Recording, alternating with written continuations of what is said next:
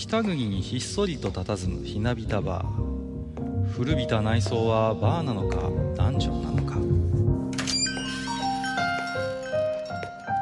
今宵も常連とマスターのよしな仕事が酒の魚だ。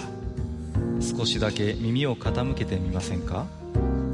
愚者の宮殿の扉が開く。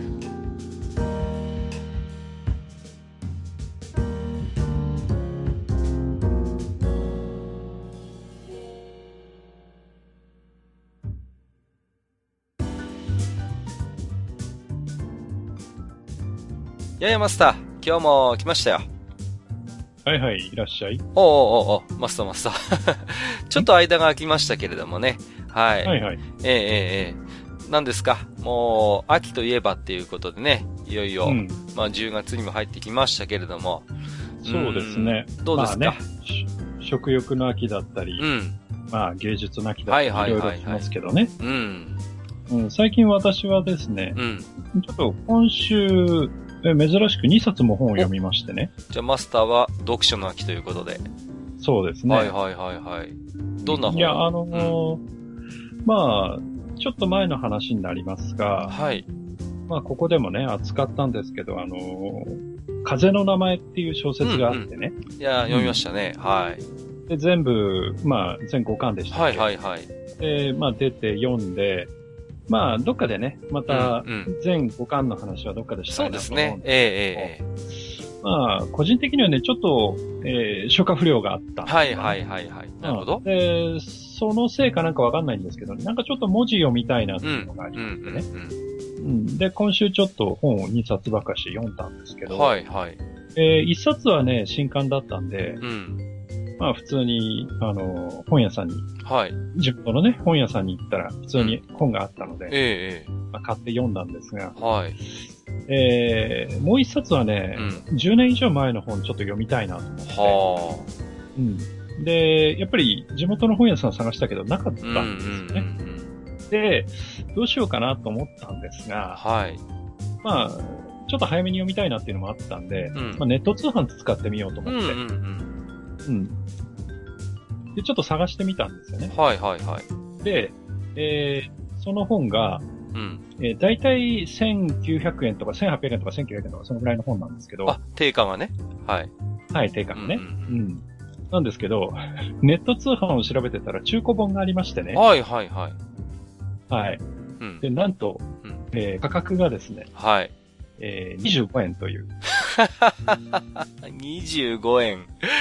いやー、ねえ。うん。うん。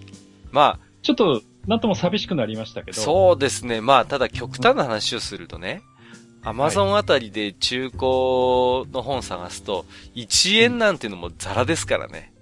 うん。うん。もう、びっくりしちゃいますけど、まあ、はい、ねえ、定価で当時ね、買った人が、まあ、いたとするならば、ちょっとこう、なんともやりきれない話ではあるなとは僕も思うんですよね。そうなんですよね。うん、で、まあ、作者さんにお金も入らないだろうし、そうですね。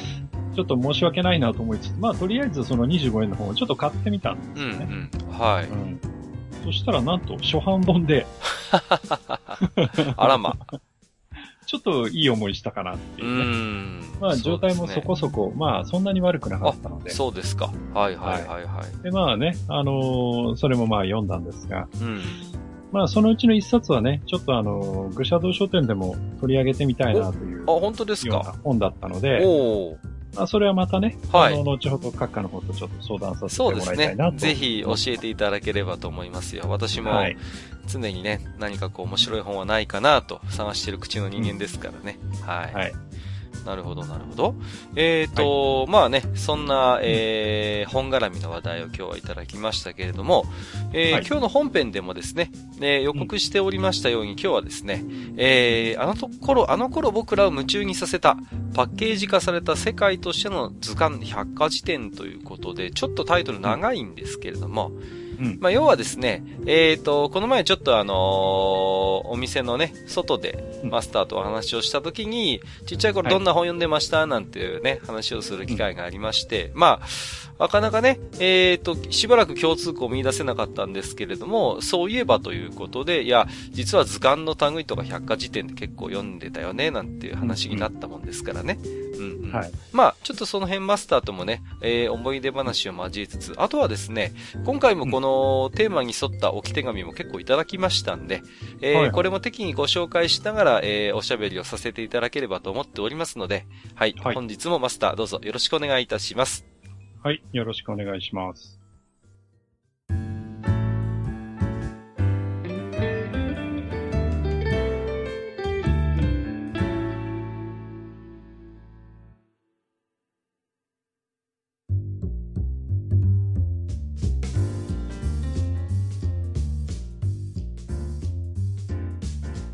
はい、えー、それではね、今日は、うん、えっ、と、図鑑とかね、百科事典のいろいろお話をしていきたいなと思ってるんですけれども、うんと、やっぱりね、あのー、じゃあ図鑑の類っていうのは子供が読むか大人が読むかって言われますと、まあ、私なんかやっぱ書店にいるもんですからね、こう、はい、普段やっぱ買っていく人とか読む人ってやっぱ子供の方が多いんですよね。うん。うんで、まあもちろん図鑑なんかはイラストとか図版写真の類が豊富に入ってますので、うん、はい、なんて言うんですかね、その、まあ文字の説明、文字情報みたいなとこだけ考えますとね、まあ、うん、あの専門書の類にはもちろん叶わないんだけれども、まあ、非常に読んでいて楽しいっていうことと、まあ、えー、例えば小中学生レベルの調べ物ですとね、本当に図鑑っていうのは、あの、役に立つな、なんていうね。まあ、はい、印象もあるんですけれども、うーん、まあ、ただね、こう、我々子供の頃によく見てた図鑑なんかっていうのは、まあ、もちろん調べ物で読むこともあったんですけれども、うん、むしろこう何気なくパラパラとこうね、こう、広げてみてね、こう、ああ、こんな昆虫がいるんだとかね、そういう風になんか見てた記憶がすごいあるんですよね。うん。はいはい。マスターなんかもそんな感じでしたやっぱりこう。そうですね。あのー、まあ、うちの親父がね、うん。あの、意外と本が好きな人で、ほうほう。あの、結構、えー、なんとか文学全集とか、えー、そういう本を、うん、まあ結構持ってましてね。いいですね。はい。で、その中に、まあ、えー、小さい百科事典なんですけどね、あれ、うん、何冊組だったかな。一番小さい頃にあったのが、なんか、3冊組くらいの、その、うん、まあ、百科とまで言えないかもしれないけど、うんうんうんうん百科事典があって。はい。うん。で、それぞれ厚さが、うん、5センチぐらいある本が3冊あったのかな、うん、うん、それでも結構なボリュームですよね。うん。はい。でね、やっぱり、あるとね、興味が湧くんですよね。そうですね。はい。なんだろう、この本はと。うんうんうん。うん。で、最初はただ開いて、その、まあ、写真が載ってたりとか、うんうんうんうん、絵が描いてあったりとか、うん、単純にそういうのを拾ってね、これなんだろうみたいな。はいはいはいはい。感じで、まあ、読むというよりは眺める。うんうんうん。そんな感じだったんですけど。そうですね。はい。うん。なんかそのうちにね、うん、あの、あから順番に読んでってみたりして。ああ、そうそうそうそう。うん。わかりますよ。なんかチャレンジしたくなるんですよね、こう、全部こう、なんかね、ボーラ的に読んでみたいっていうことでね。うん。わかりますね。なんかこう、結構なんて言うんですかね、うーん、やっぱり自分の、こう、それまで知っていたこととかの、やっぱこう、限られてるっていうか、その辺の狭さをやっぱりこう、感じるんですよね。非常になんか、知らない世界をやっぱり、そこから感じることができるっていうんですかね。うん。結構単語自体もね、あのー、知らないものとかもありますし、あるいは、ね、言葉として知ってはいたけれども、あ、こういうことなのかっていう発見もやっぱり多いものですから、うん。うん、単純にこうね、読んでいて楽しい、面白いっていうところはあるのかなと思うんですよね。うん。あと、結構あれだよね。うん、あの、子供の頃に、はい。なんかその、プレゼントとしてあの、例えば昆虫図鑑とか、うんうんうんうん。あ、なんか乗り物図鑑とか、はいはいはいはい。なんかそういうのを、まあ、僕らの世代だからかもしれないんだけど、うんうん、なんかそういうのをプレゼントされるっていうことが。そうそうそう。うん、うん。うん。やっぱり定番だったと思いますよ。あのー、今はね、正直ギフトとしてのそういう、図鑑とか辞典みたいなのって、もうだいぶ廃れてしまったんですけれども、うん、まあ我々の頃っていうのは結構ね、そういう、なんていうんですか、結構定番と言いますかね。うん。うん、あの、そういうところがありましたね。僕も、うんとね、いくつかやっぱありますね。やっぱり自分の家が書店とはいえ、やっぱり、あの、図鑑とか辞典の類っていうのは、結構ボリュームもあるし、高いものなので、そんなに種類置いてないんですよね、普段は。うん。うんうん。だから、やっぱりそういう特別な時に買ってもらったりとかっていう機会がやっぱりあって、うん、僕の場合はね、あのー、最初は植物図鑑でしたね。あのー、今までも覚えてますけど、原、うんとね、原色巻の植物図鑑とかっていう名前だったかな。原色ってつくあたりがなんかいかにもね、あの、はいはいはい。あれなんですけども、まあ、あのー、牧野博士っていう、まあ非常に植物の世界では草分けと言われるようなね、先生がいて、その方がこう、表している、まあ、植物図鑑でね。うん。結構ね、もう、全部かな？全部にこう、きちんとイラストがついてたんですよね、紹介しているので。うん、うん、で、やっぱりね、こう見てて本当に花とか綺麗だなっていうのもあったし、あとやっぱね、実がなる、やっぱり植物ってすごい子供頃はすごい興味があって、はい、で、うん、柑橘類だけでもね、こんなにいっぱいあるのかとか、九州に行くと、バンペイユっていう、なんかすんごいバカでかい柑橘類があって。ありますね。ねえねえ、そういう、やっぱ自分の知らない、やっぱりそういうなんかね、植物こんなのがいっぱいあるんだっていうね。うん、そういうやっぱり本当に発見とかあって、これはね、もう本当にページめくるところがこう黒くなるぐらいね、こう繰り返し読んだなっていう思い出があったりしますね。うん。なんて言うんですかね。割と僕はこう、昆虫とか生き物っていうよりは、そういう、うん、生物とか、あの、植物とか、宇宙とかね、なんかそっちの方になんか行ってましたね。あの、岩石図鑑とかね、なんか結構マニアックなんですけど、そういう石の図鑑とかが好きだったなっていうイメージ、あの、印象がありますね。うん、いや、あの、小さい頃って、うん、結構やっぱりその、まあ、目線が近いせいか、触れる機会が多いせいか、うんあの、石に対して興味持つことって結構あるような気がするんだよね。そうそうそう。そうなんですよ。うん。うん、あのー、僕なんかやっぱり岩手の人間なんで、あのーはい、沿岸の方に来ますね、釜石っていうところがあって、まあ、はい、ここはあのー、昔はね、新日鉄の工場なんかがあったりして、まあ、うん、結構鉄の生産がすごい有名なところだったんですね。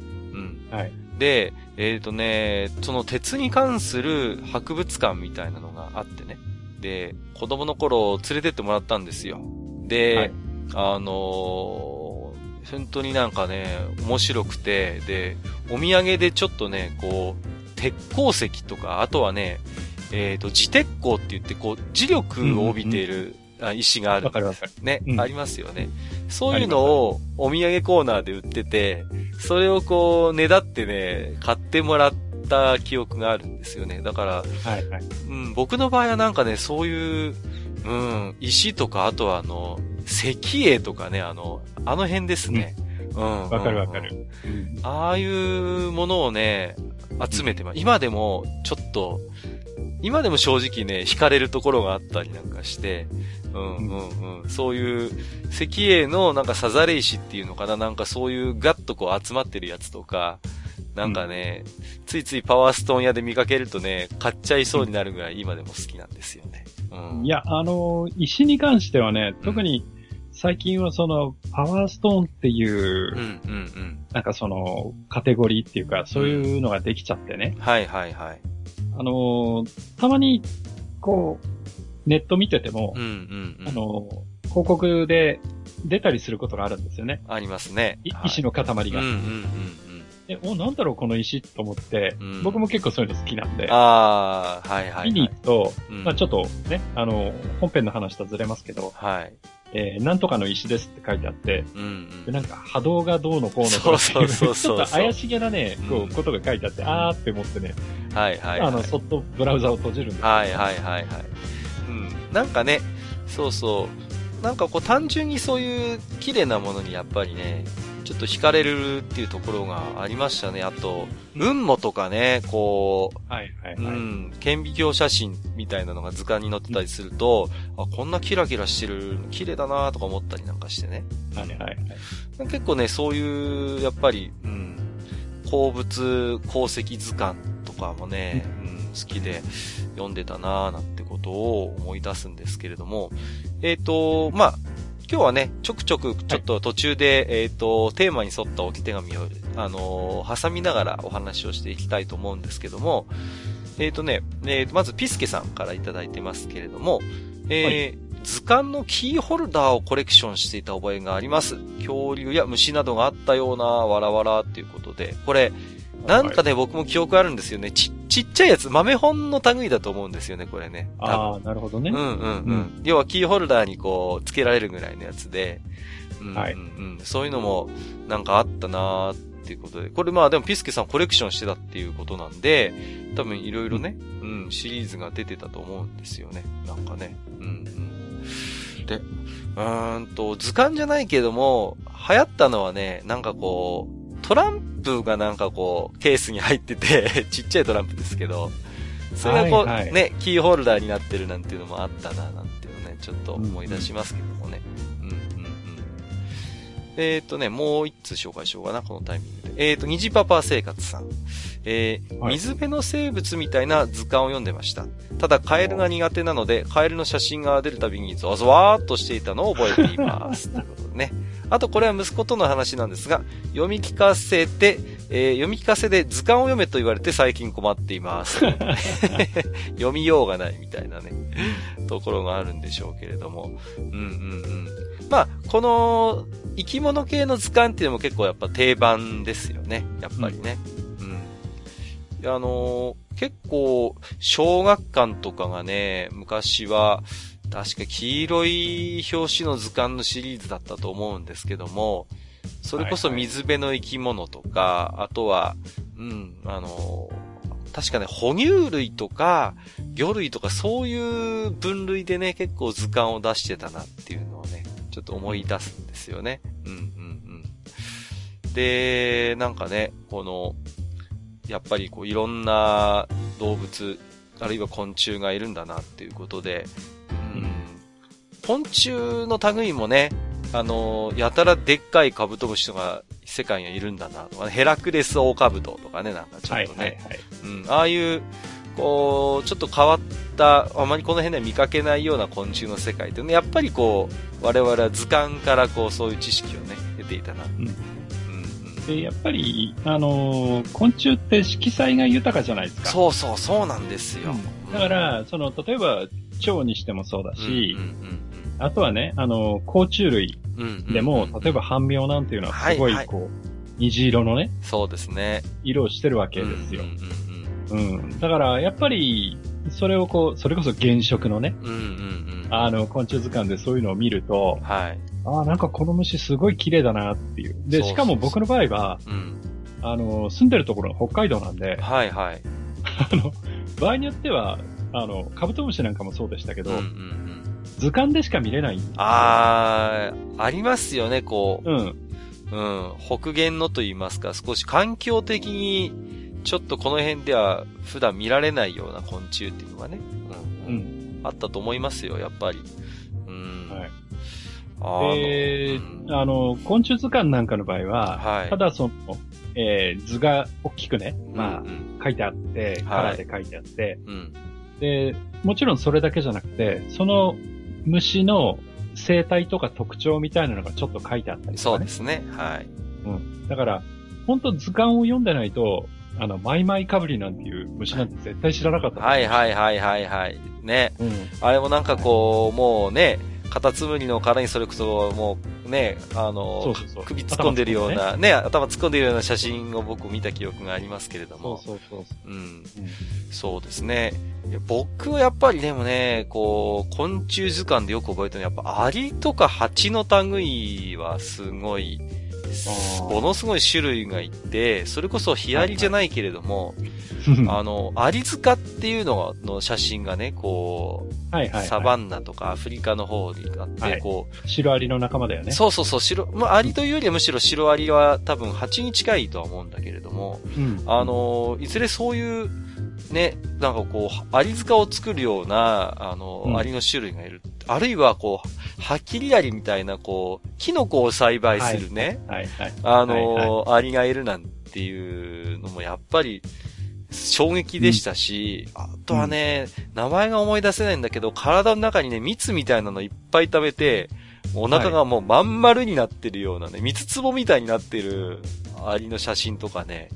ああ、はいはい。なんかいますよね。そういうのをね、うん、なんかこう、図鑑で見て、アリの世界ってすげえなーっていうね、こう、やたら感動した思い出とかもあるんですよね。うん、うん、だから、やっぱりそういうなんていうのかな、まあ当然マスターや僕の頃っていうのはインターネットもなかった頃なので、そういう知識っていうのはもう基本図鑑からやっぱり手に入れるものっていうね。そうそうそううん。うん。そうですよね。そう。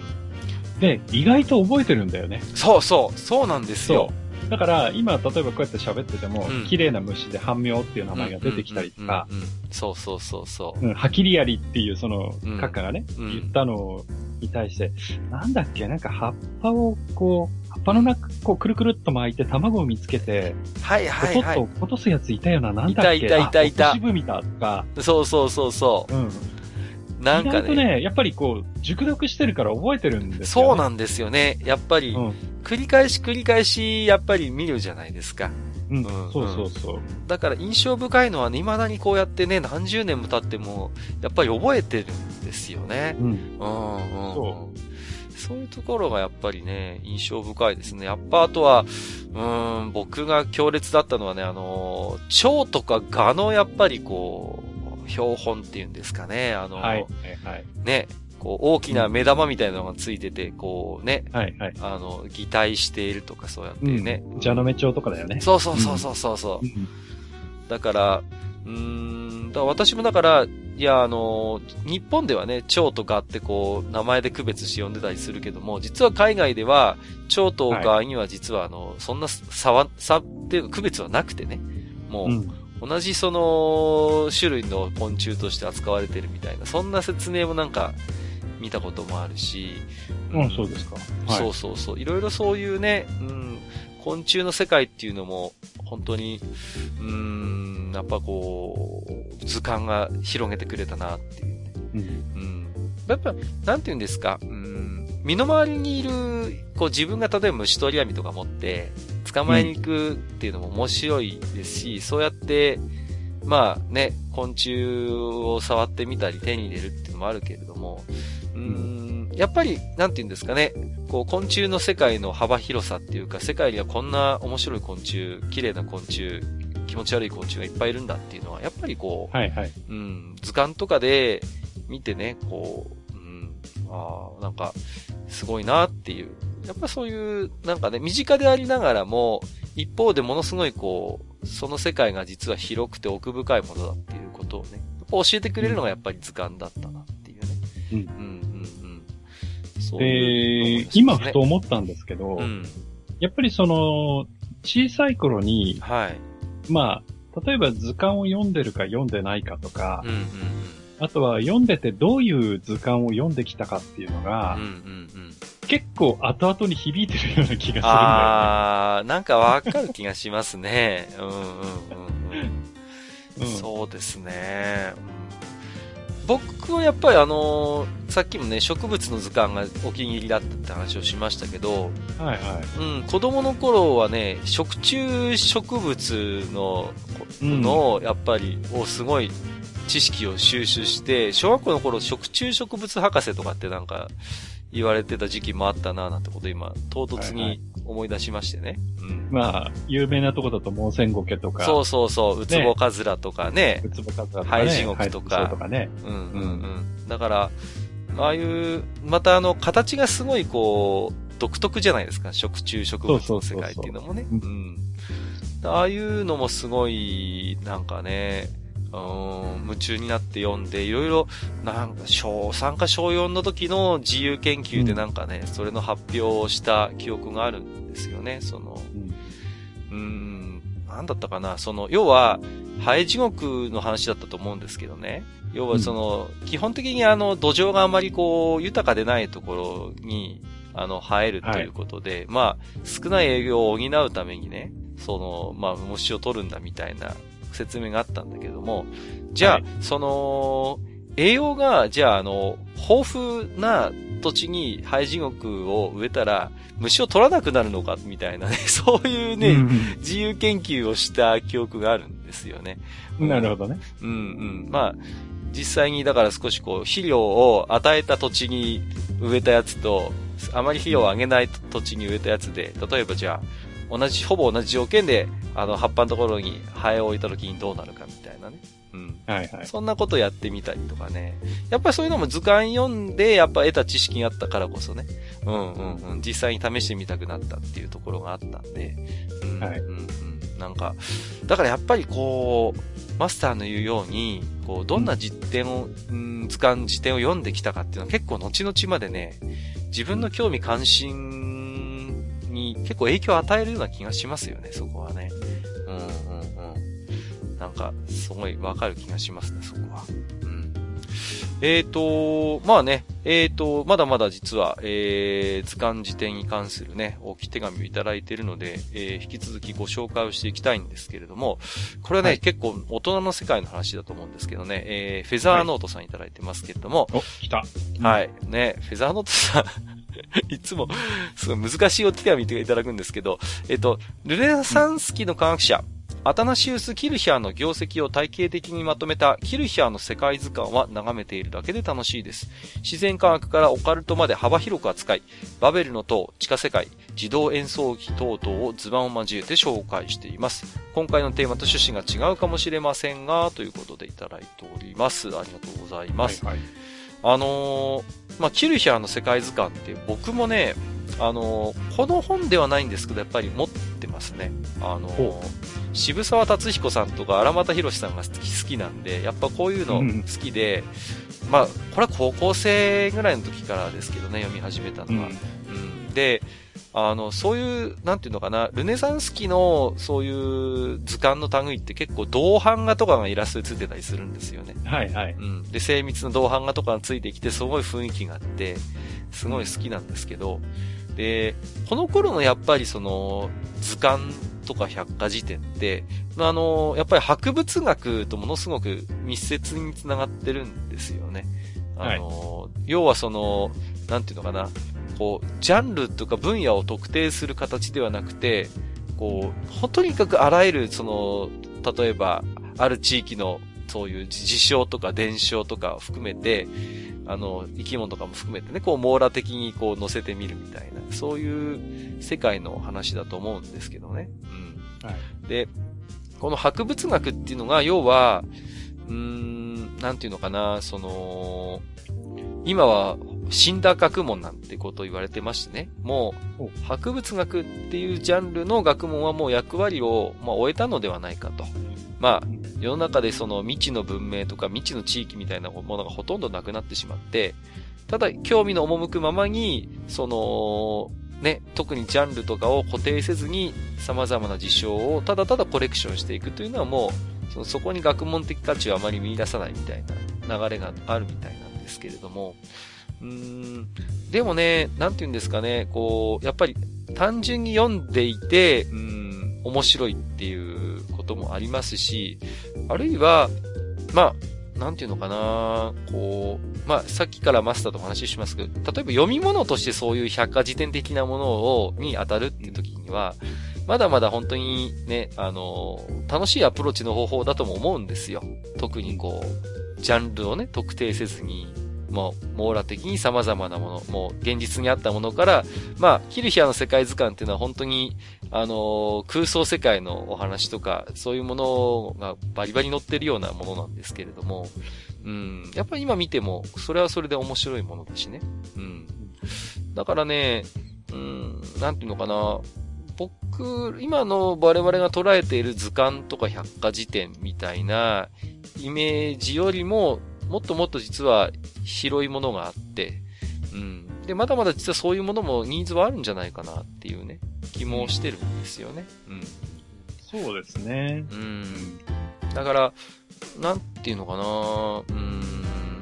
あんまりこう、今ね、そういうものって新しいものってほとんど、まあ、出てきたりしないんですけど、実は実はあの、このフェザーノートさんの話を聞いて思い出したので、おじさん生態図鑑みたいなのってあるんですよね。だいぶ ありましたね。ああったでしょ？ちょっと流行ったんですよ。要は、街で見かける、いろんなおじさんのこう生態を、それこそこう、切り取ってね、観察して、あのー、それをコレクションするみたいなのって、ポコッとこう出て、たまにこう、出版界ではスマッシュヒットを飛ばすんですよね。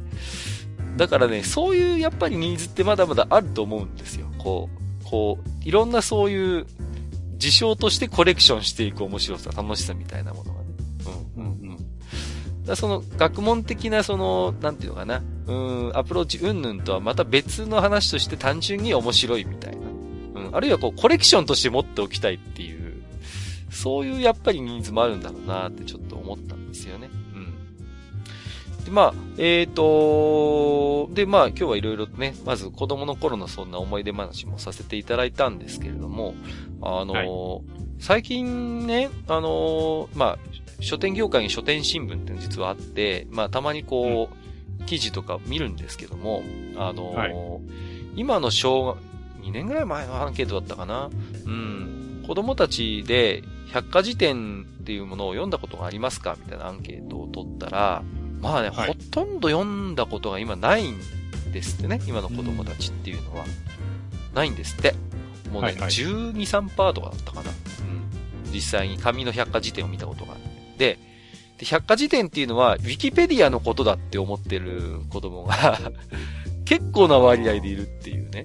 うん。だから、だからある程度下の世代になってくると、百科事典イコールウィキペディアみたいな、もうそういう現実が今来てるんですよね。うん。で、確かに Wikipedia っていうのは、まあもう名前が指し示す通り、まあね、あの、フリーのオンライン上の百科事典、インターネットでの世界にある百科事典っていうことで、間違いはないんだろうけれども、今一度ね、ちょっとそこを、あの、いろんなこう、なんていうのかな、こびりついている常識を一回取っ払って、じゃあ Wikipedia って本当に百科事典なのかっていう、そこをね、やっぱりもう一回、うん、考えてみる必要もあるのかなって思ったりするんですよね。うん。うん、っていうのは、やっぱりあの、ウィキペディアって基本、ね、あの、登録をすれば誰でも編集可能な世界じゃないですか、ウィキであるから。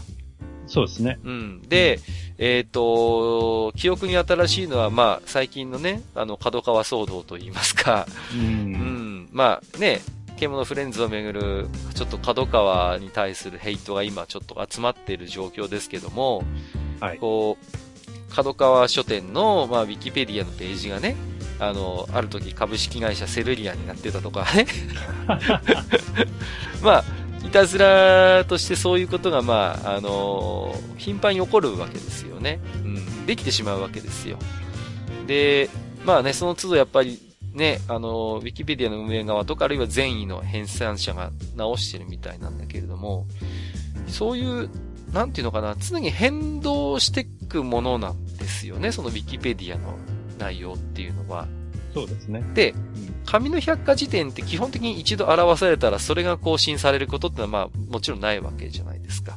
はいはい。うん。で、そこだけ聞くとなんか、そのウィキペディアってじゃあメリット、それはメリットじゃないかっていう意見も当然あるわけですよね。新しい科学的な発見とか、あるいはまあ歴史的な部分でもそうですよね。あの、新たなこう資料が発掘されて出てきて、あのー、それによってね、こう、過去、そうだとされていたものが実は違ってたっていう時があった時に、こう、ウィキペディアでであれば、こう、なんていうのかな？あのー、オンデマンドというか、そのね、うんうんうん、即時性があるわけじゃないですか。すぐ更新できるっていうね。はいはい確かにそれはメリットなんだけれども、一方でその、記録としてのね、その、百科事典としては、やっぱりそれは、ウィキペディアが持ち合わせてないデメリット、持ち合わせてない要素だと僕思うんですよね。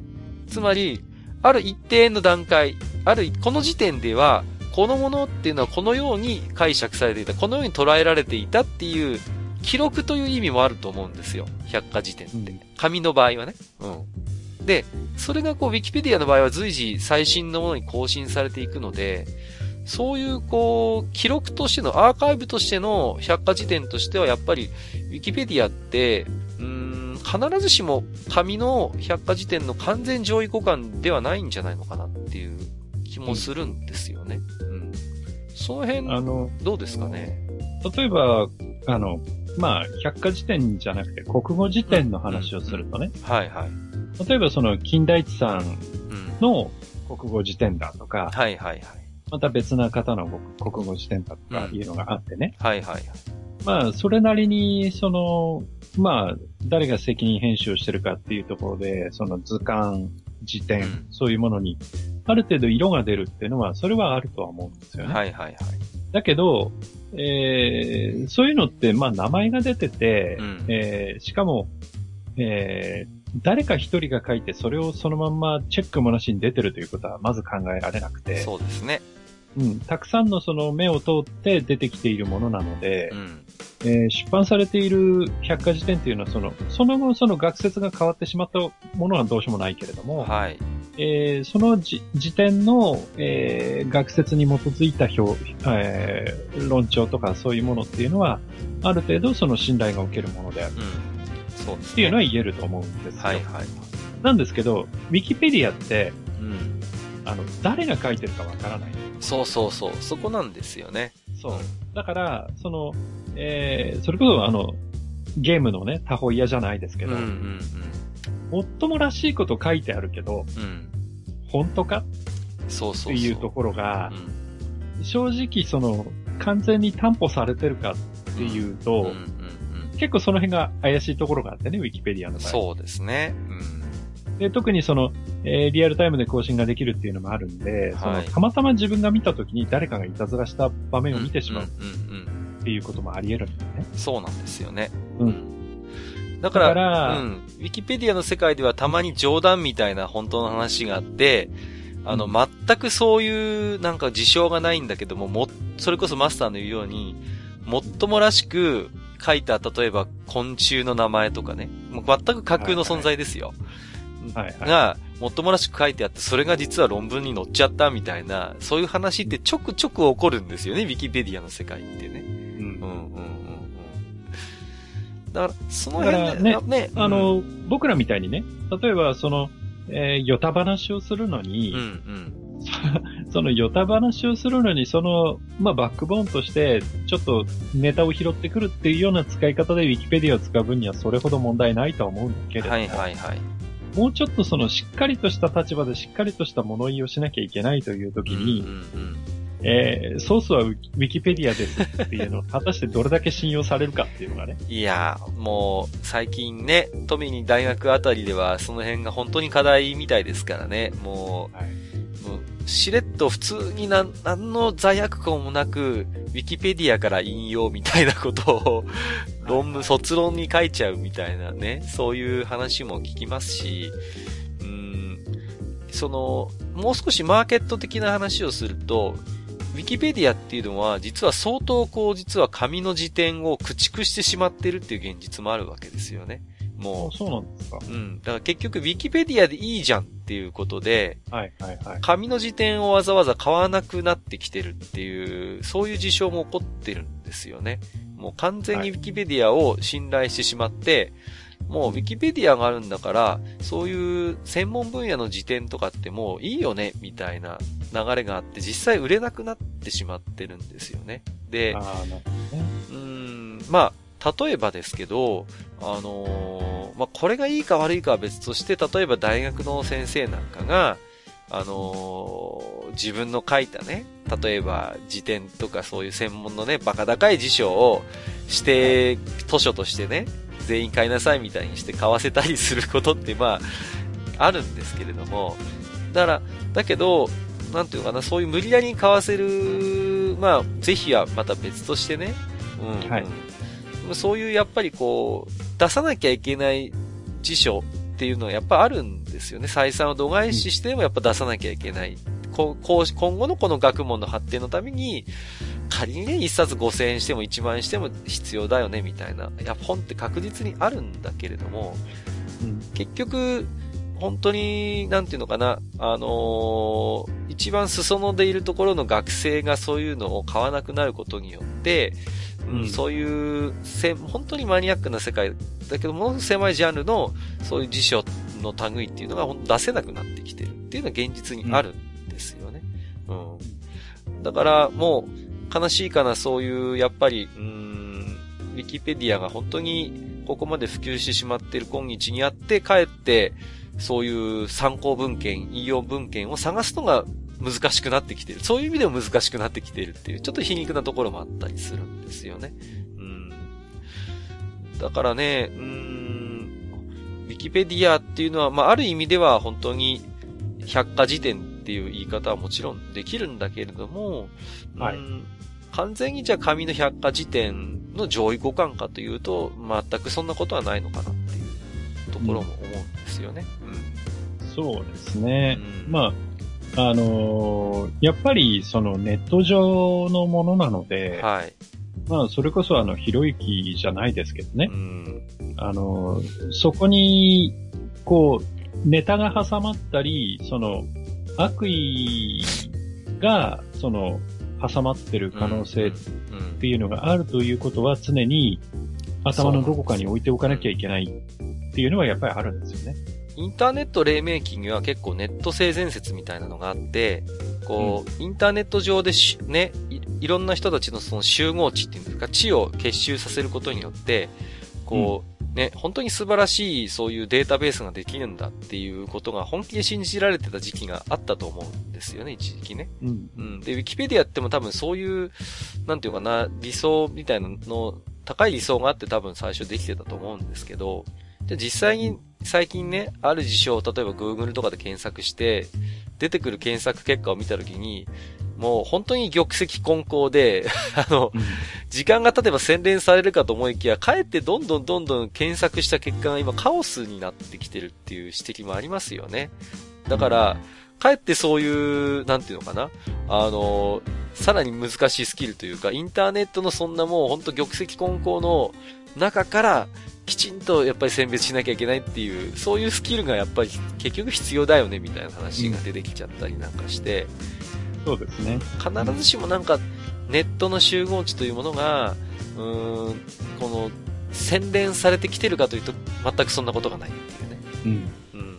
だそういう時代にあってやっぱりマスターが言うように、まあ、この当世で名のあるね、先生がやっぱり責任を持って自分の名前をクレジットして、やっぱり出す辞書のやっぱ信頼性みたいなものっていうのはやっぱり逆に相対的に価値が上がってるところもあるかなとは思うんですよね。うん。うん、まあ、だからって言ってね、そういうのが全部正しいとは、それは言い切れない、うん、もちろんね。それはもちろん言い切れませんけれどもね。うん。でもやっぱりね、それなりの、えー、覚悟を持って作っておられるはずなので。そうなんですよね。そうそうそうそう。だから、ね、まあ、今ね、ちょっとそういう話も出ましたけれども、じゃあ、私なんかやっぱり書店にいるもんですから、最近のじゃあ図鑑とか百科て、百科事典の事情ってどうなってるかっていうことを少し話をしますと、うん。はい、あの、まあ、トレンドだと思うんですけど、最近の百科事典とかってまあ、DVD 付きとかっていうのは本当に普通になってきましたね。はい。はい、うん。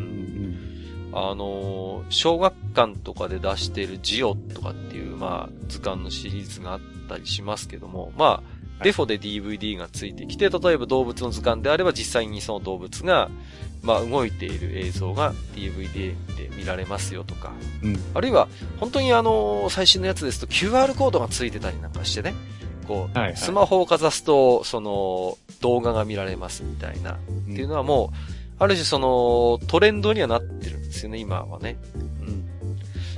ただね、マスター、あの、そういう DVD 付きとか動画ダウンロードサービスのついた図鑑っていうのがまあトレンドなんですけど、はい。個人的にはね、ちょっと、その、図鑑そのものの魅力をね、どっかこう、スポイルしてるような気がしてならないんですよね、こう。うん。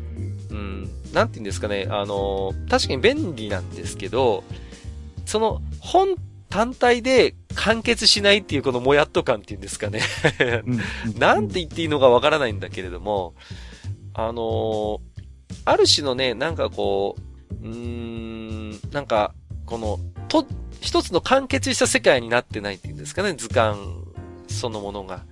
そういうね、はいはい、印象があったりするんですよ。うん、うん。で、あとやっぱりこう見てるとね、こう、この続きは、この動画でとか DVD でみたいな説明があるんだけれども。続きはウェブで、ね、そうそうそうなんですよ。はいはい、それがね、ちょっと、どうかなっていう、その、まあ、確かに紙のね、時点の上でできることって限られてはいるんだけれども、はい、あの、工夫次第でいくらでもできると思うんですよ。で、まだまだ。例えば、僕がね、強烈に覚えてるのは、その、動物のね、例えば、あの、速い、足の速い動物が、なぜ速いのかみたいなの説明してるページがあってね。まあ、はい、今の図鑑だったらもう、あれですよね。もう DVD でそれは見てくださいとか、もう、なっちゃうんだけども、昔の図鑑はやっぱそういうのがないから工夫してるんですよね。例えば連続写真みたいな形でこう、わーっとこうね、はいはい、あの写真がついてたりとか、あるいは、足型みたいなものがこうついてて、こう実はこういう足の運び方してるんですよ、みたいな。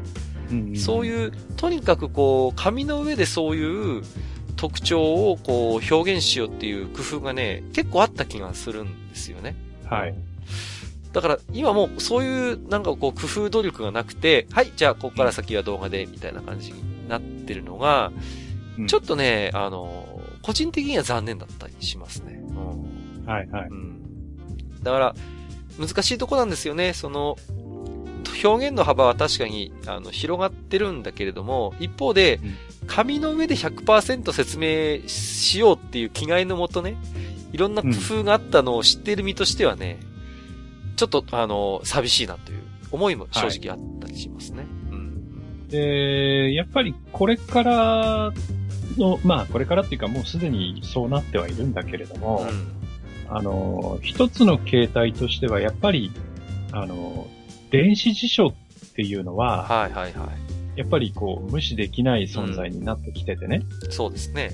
で、実際に、あのー、まあ、僕のね、あの、会社の同僚なんかでも、うん、あの、高校生ぐらいの子供がいるっていうやつ、たくさんいますけどね。はいはい、はい、はい。で、その入学に際して、うん、まあ、例えば昔だったらね、その図鑑をか、図鑑の買っただとか、辞書を買っただとか、ね、はいはいはいはい。で、辞書はやれどこの何がいいとかね。うん。こっちはちょっと文が難しいからとかね。ありましたね。そんな話をよくしたもんですけど。はいはいはい。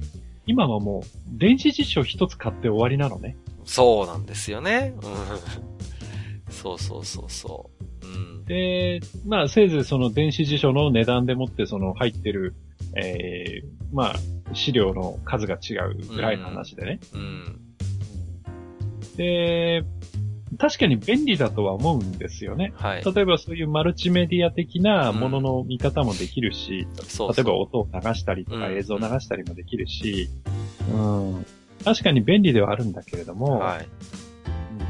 うん、まあ、ただやっぱり古い人間の僕らにとってみると、うん、どこか寂しさはありますよね。そうなんですよね。うん、これは、あの、ノスタルジーと言われてしまえばそれまでなのかもしれないけれども。うん、まあ、その、難しいところなんですよね。本当に。だから、電池辞書だからこそ、できることも確かにいっぱいありますよ。横断検索とかね、マスターのように音声が流れるっていうのはまさにそうですよね。ただ一方で、今日まあずっと話してきたことに少し関連するんだけれども、やっぱり紙の辞書だと、こう、例えば言葉を引いた時に、その言葉だけじゃなくて、周りの言葉も視界に入ってくるじゃないですか。うんうんうん、国語辞典にしろ、英和辞典にしろ。うん。はい。だそういう、なんていうのかな、目的のその単語以外の世界がやっぱり脇に見えるので、そっからこう、自分の興味とか関心がリンクすることも少なくない、なかったんですよね、実際に。うん。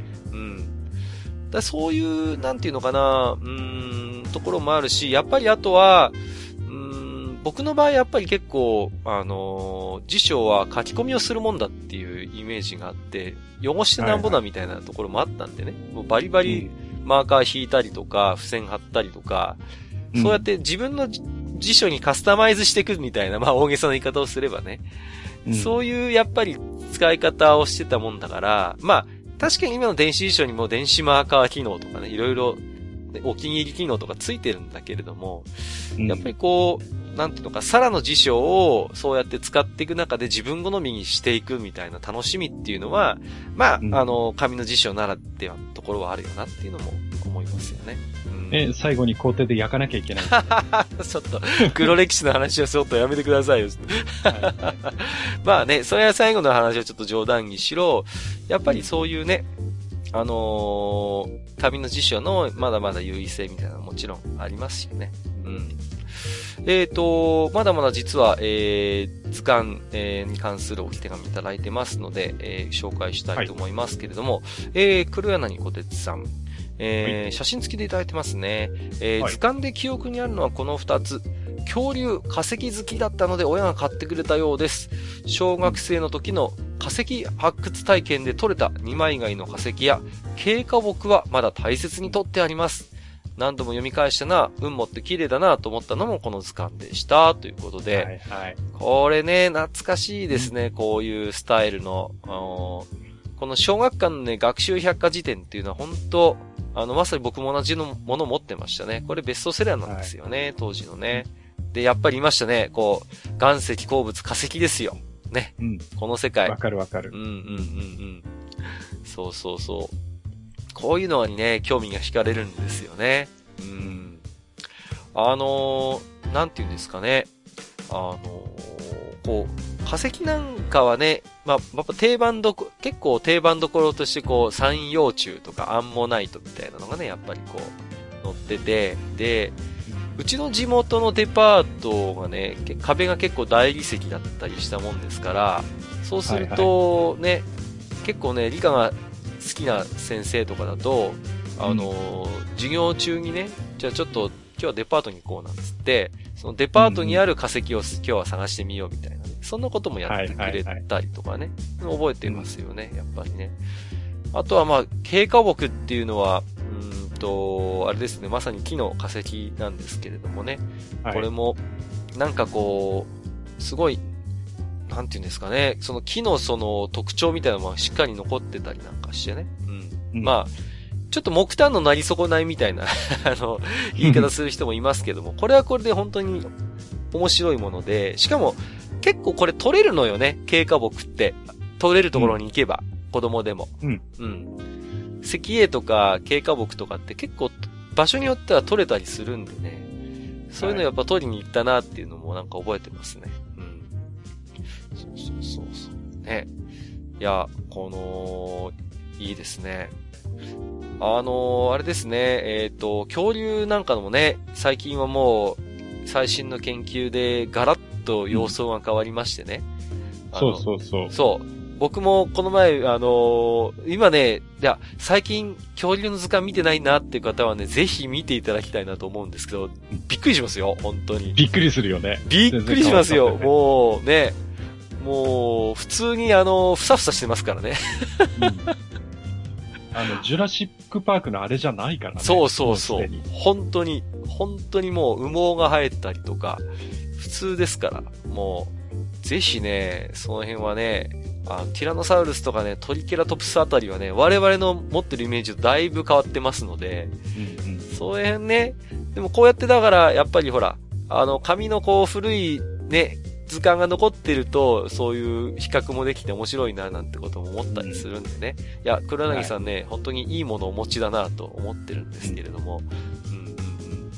いや、これはね、大事に、いや、これ大事に取ってた方がいいと思います。例えば、まあ、私はまあ、黒柳さんのことをごのあの存じ上げませんけども、例えば、ね、えっ、ー、と、息子さんとかね、いらっしゃるんであれば、うん、そういう、やっぱり、こういう古いね、図鑑ってなかなかこう、見る機会もないでしょうから、実際にじゃあ最近の図鑑と比べてみようかなんてのができるのはやっぱりこういうね、昔の図鑑を持ってるからだと思いますんでね。うん。はい。ぜひ大切にしていただきたいなと思うんですけれども、うん、えっ、ー、と、アスラーダさんからもいただいてますね。えっ、ー、と、はいお地下94回拝聴しました二次創作の根源はエロになりというところは今も昔も変わらないんだな。次回図鑑とは懐かしいですね。僕は暇さえあれば学研の恐竜図鑑を眺めているような子供でした。はいはいはい。ゴジラのように仁王立ちするティラノザウルス、本当にかっこよかったということで、えっとですね。そうなんだよ。昔のティラノザウルス確かにかっこよかったんですが、うん、えー、最近のティラノザウルスはもうびっくりしますっていうことでね、本当に、ここはね。はい、うん、この、大体でもあの、クラスに何人かいますよね。こう、恐竜博士みたいな、あの、子供もいませんでした、はいはい、こう、うん、やたら名前がね。ねねそうそうそう、うん、詳しかったりとかね。やっぱり、魅力のある世界なんですよ。で、恐竜なんてのはまさにね、あのー、今いるわけではないですから、やっぱりあのー、ね、とにかく図鑑が全てだったわけですよ。もうね。図鑑をだから本当に繰り返し見て名前を覚えたりとかね。うん。そうそうそうそう。なんか、そういうイメージがありますね。うん。ティラノザウルスもね、いろいろ研究が進んで、なんか、ね、ちょっとこう、まあ、形もそうですけども、なんかね、その生態みたいなものもだいぶ、そういう、とても王者とは言えるような あの、感じないそうですけれどもね、昔小さい頃は本当に憧れでしたしね。まあ、あの、私はあの、足立海のイメージもありますけれどもね。はい。そんな映画もあったな、なんてことをね。ありましたね。ありましたね。あのまさかね、公開途中に捕まると思いませんでしたけどね、角川春樹はね。大丈夫なんでしょうか。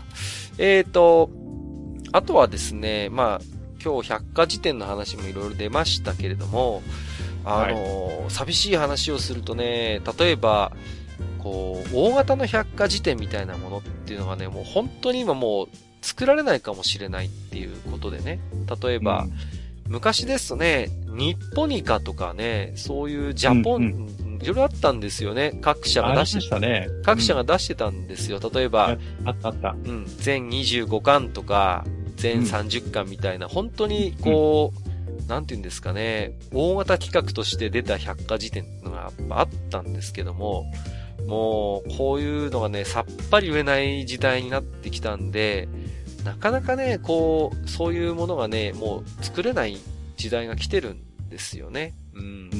うん、で、こう、私なんかも営業で学校の図書館とか行きますとね、もう30年も40年も前の百科事典が未だにこう、棚に入ってたりなんかして、うん、で、なんていうのかな、その、新しいものがあればね、変えたりとかもできるんでしょうけども、それ以降実はそのシリーズが出てないなんていうのもよくある話で、うん、だから、ただね、まあそういう百科事典もさっきのウィキペディアの話じゃないですけれども、紙媒体で出せないとなると、もう、なかなか子供の目に触れられなくなってしまうんですよね。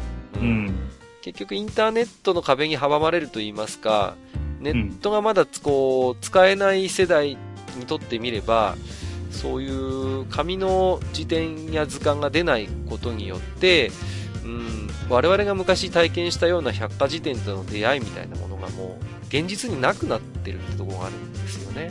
うんで、それはね、やっぱりちょっとこう、うーん、なんかなんとかなんないかなっていう思いも正直あるんですよね。うん。いや、そしてやっぱりさっきも話しましたけど、うん、その、小さい時にそういうのに触れてるか触れてないかって、うん、やっぱり後々まで影響を残すと思うからさ。そうなんですよね。うん。そうすると、僕らみたいなめんどくさい大人がね。そうそうそうそう。あんまり出てこなくなっちゃうっていうのも、それはそれで、どうなのっていうのあるし。そうなんですよね。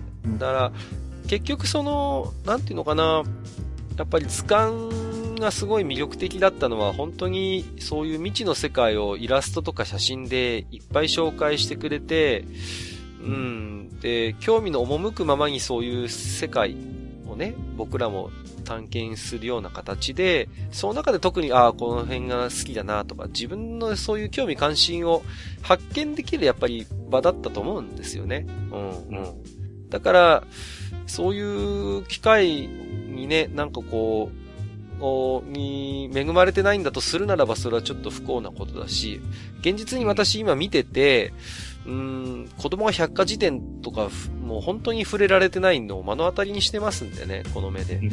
うん、だからこれは本当にいいのかなっていう。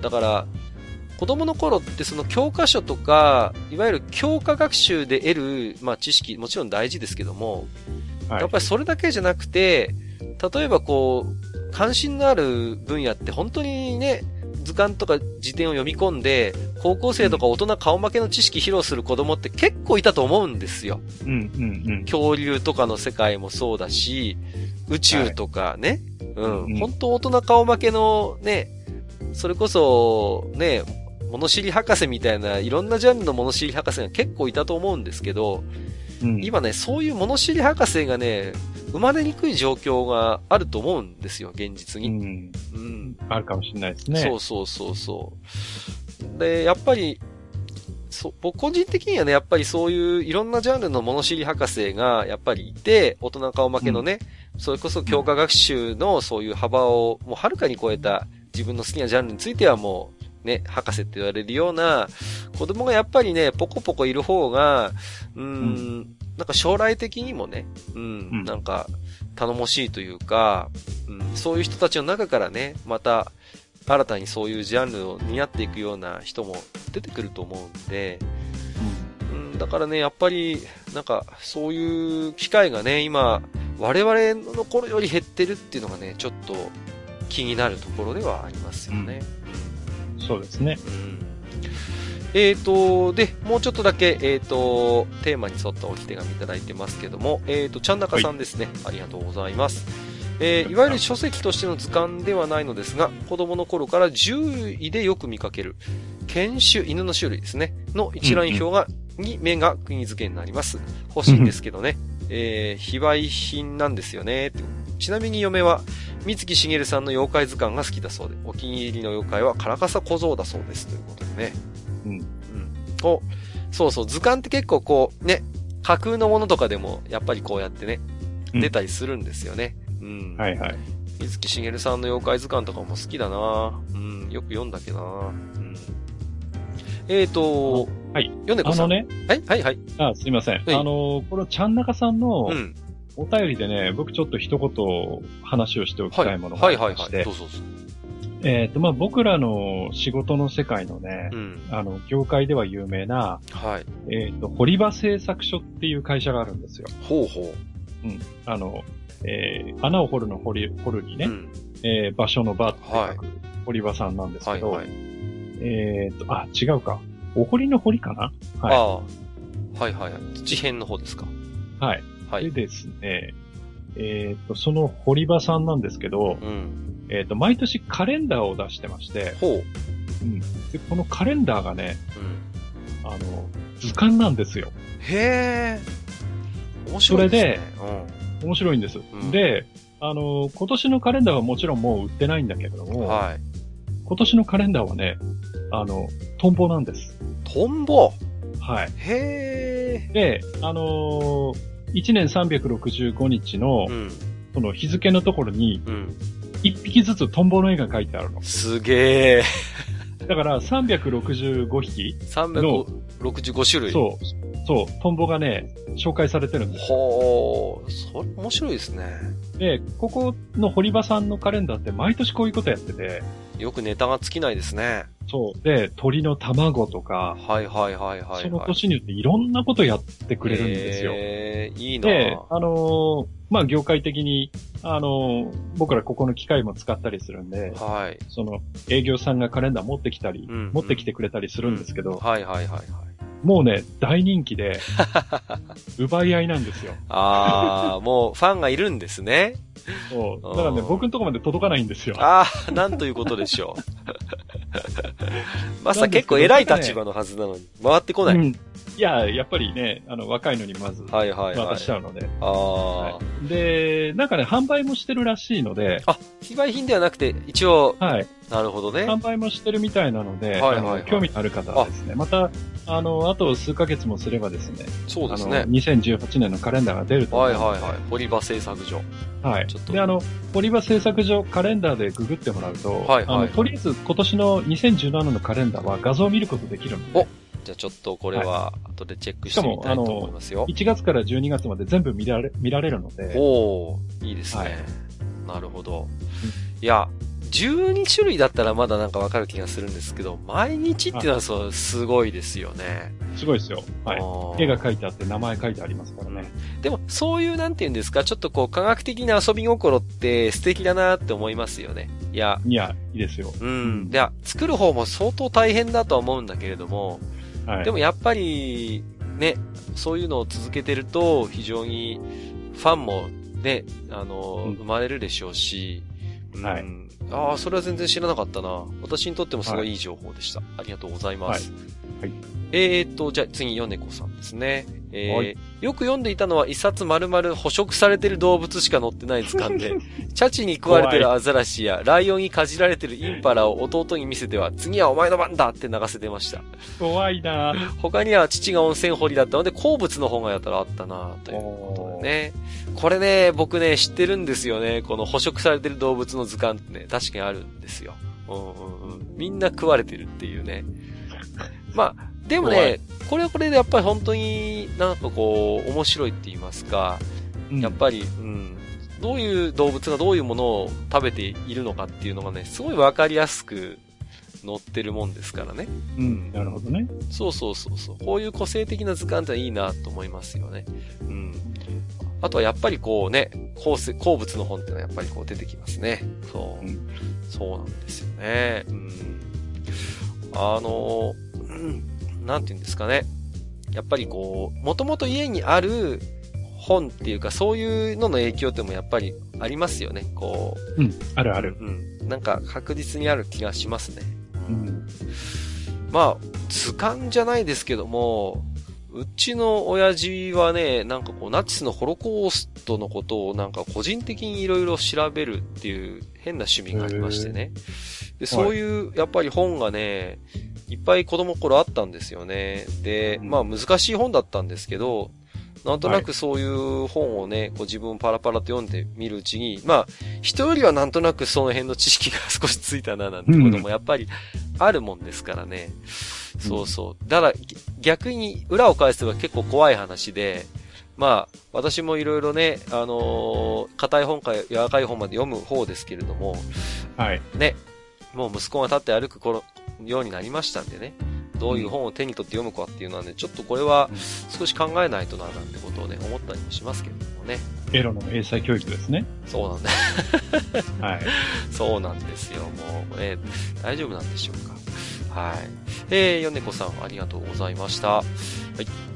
で、えっ、ー、と、まあ、今日はいろいろね、えっ、ー、と、マスターと私の思い出話なども交えながらですね、図鑑とか百科事典の話をしてきたんですけれどもね、うん、うんと、やっぱりね、その、まあ、結論っていうわけじゃないんですけれども、はい、あのやっぱりこう、なんていうのかな、この、未知のものに当たった時に、そういうものに名前がついて、そこに、そのイラストとか写真が載ってるっていうことがね、当たり前かもしれませんけども、うん、それがもう、ある種認知そのものなんですよね。その子供にとってみても。これはまあ大人もそうなんですけれども、うん、結局名前がついてないものって存在しないんですよ。存在しないことになっちゃうわけなんですよ。結局。うん、うん。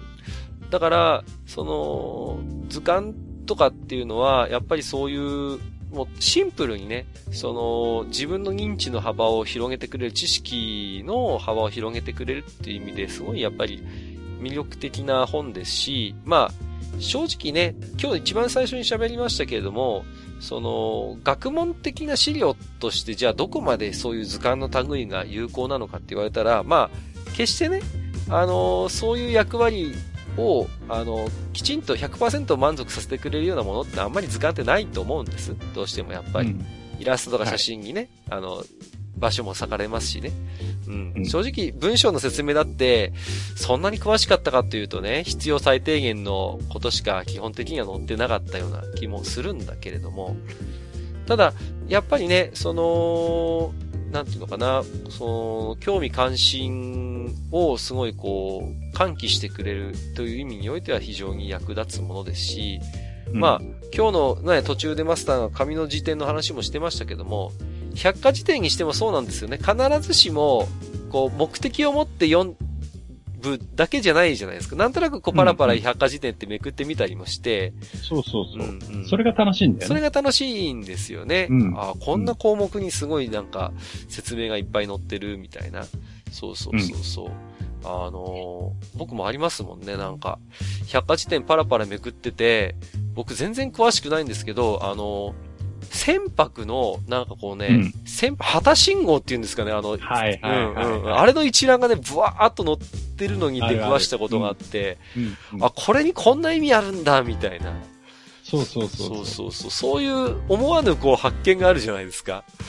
意図してないところに。転がってるんだよね、そういうものがいっぱい。うん、そう。あのー、船舶の旗はね、その旗でそのアルファベットがこう表されてて、そうそうそうそう。ちゃんと A から Z まであるんですちゃんとあるんですけどね。そう。で、確か、あの、フジテレビで夜タモリっていう番組やってたんですはいはいはい。やってましたね。あの、夜タモリのあのセットの、うん、あの、宮沢りえがやってるっていう体のあの、お店の中に、はい、はい、はいはいあの、旗のマークがこう、並んで貼ってあるんだよね。へえ、あ、気づかなかったなうん。でね、なんかの文字になってたの。へえ。うん、確か。あらまあ、そんなこだわりが、はい。あったんですね。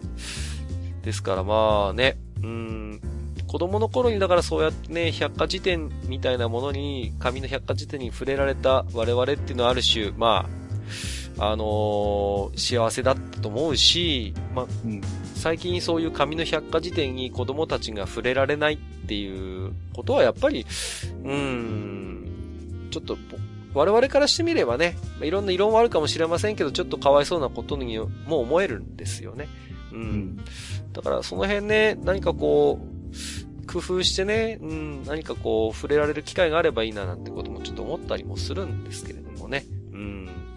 うん。まあ、あのー、まだまだね、えー、こういう、えー、百科事典とか図鑑の話はね、きっと皆さんも同じぐらいの世代であればいろんな思い出とかあると思いますんでね、引き続き、はい、えー、今日の話を聞いてね、あ、そういえばこんなことあったな、なんていうのをね、思い出された方はぜひね、置き手紙で寄せていただければ紹介もさせていただければと思いますんでね。でねはい。はい。えー、ということで本日は、えー、と、マスターと図鑑及び百科事典のあれこれ、えー、吉な仕事をおしゃべりさせていただきました。本日マスター、ありがとうございました。はい、ありがとうございました。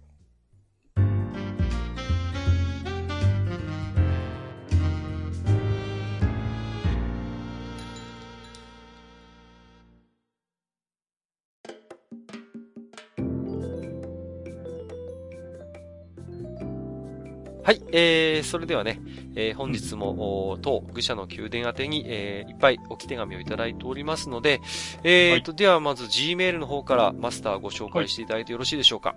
はい、わ、かりました。じゃあ、今日はね、あの、お便りは僕の方で紹介したいと思います。はい、お願いします。はい、えー、構造さんです。はい。ありがとうございます。ありがとうございます。えー、毎度さんです。構造です。えー、よく閣下が兄貴の話をしますが、うん僕は三人兄弟、いや、兄、妹って書いてますね。えー、三人兄弟の、はい、一番上、はい、えー、下に妹が二人、うんうんうん。なるほど。はい。えー、兄は得なのです。うん、例えばケーキ。うん、4つに切り分けて、えー、4分の1ずつ食べますが、はい、その後、残りの4分の1もいただきます。えー、この 原理が2つに分かれるソーダバーやらパピコに応用されるようになります。うん、すごい。えー、不公平と思いでしょうが、残りをもらうたびにお前がこの家を継ぐのだ。畑も墓もすべて、うん、そう、共に百姓になるのだというような 暗示をいただきながら食べるのです。はいはいはい。暗示は成功。えー、立派に百姓しております。えー、ちなみに我が息子にはこの仕事は継いではならぬと暗示しております。はいはいはい、はい。風が吹いた雨が降ったで収入が上下。いや、上には行かないなら下がるだけだけど、えー、自分の努力外で収入減は辛いですからね。えー、閣下、マスターは、えー、兄弟についての思いや親からの暗示はありませんでしたではでは、またも配信楽しみにしております。といただきました。はい。あありがとうございます。うん、えっ、ー、と、まあ、ちょくちょく僕ネタにしてるんですけど、私ね、ちょっと兄弟が多くて、うん、まあ、上に二人、下に二人っていう感じでね、はい、まさに中間管理職なんですけれども、うん、うーんと、うちの場合はあれですね、なんかこう、露骨に差をつけられるっていうことはあんまりなかったかなと思うんですよね。はい、うん。ただね、うちの、僕のすごい隣にね、仲のいい子がいたんですけれども、その子はね、お姉さんがいて、えっ、ー、と、あと男二人だったんですけどもね。はい、長男と次男にね、露骨に差をつけてましたね。うん。例えばね、おかずのい、おかずが一品多かったりするんですって、お兄ちゃんの方が。へそう。で、もう、やっぱり後取りっていうことで、長男と次男ってね、で、本人たちがじゃあそれに、特に次男、次男坊が不満があるかっていうと、全然そんなことはないみたいで、はい、もう、お兄ちゃんが後を継ぐから、それは当たり前だみたいなことをしれっと言ってて、ああ、そういう家もあるんだななんてことをちょっと思いましたけどもね。マスターはあれですもんね。兄弟って、あれいらっしゃらなかったんでしたっけ？僕はいないです、そうですよね。はい。僕は一人っ子なんで。はいはいはい。だから、基本一人占めって、みたいな感じで。そう、まあ、独り占めっていうか 自分の分しかないってはい。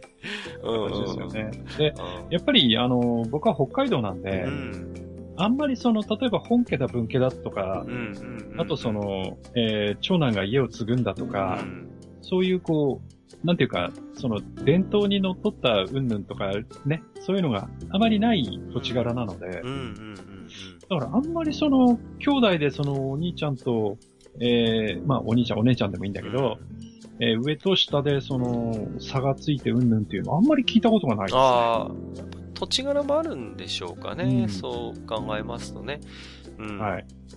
いや、まあでもね、構造さんもおっしゃってますけども、はい。なかなかね、あの、農家は大変なところはやっぱ大変ですよね、うん、そういう、自分たちのそういう、なんていうか、努力とか、うん、以外のね、要素でもやっぱりね、左右されますからね。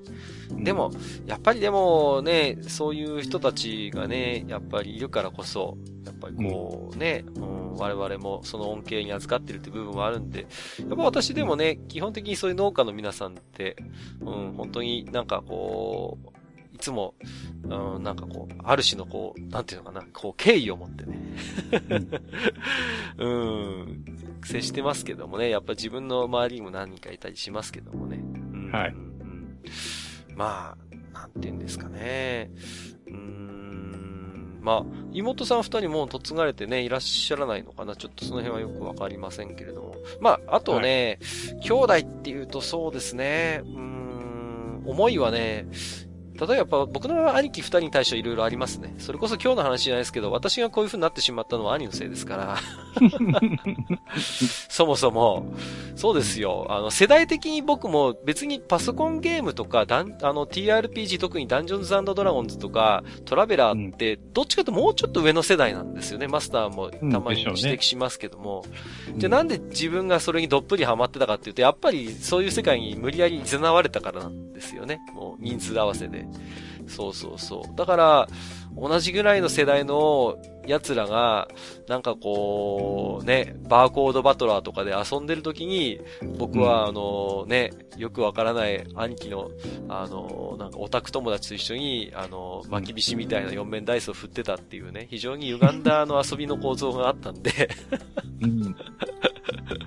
まあ、そのおかげでね、比較的マスターとも、あの、共通の話題があるっていうのはありがたいことだとは思ってますけどもね。まあ、ねはい。うんうん。まあ、まあそういうのはあると思いますね。うん。まあちなみに、えっ、ー、と、上の妹は太田洋さんもないですけど、下の妹はたまにも話しますけども、バリバリ腐ってますんでね。はい。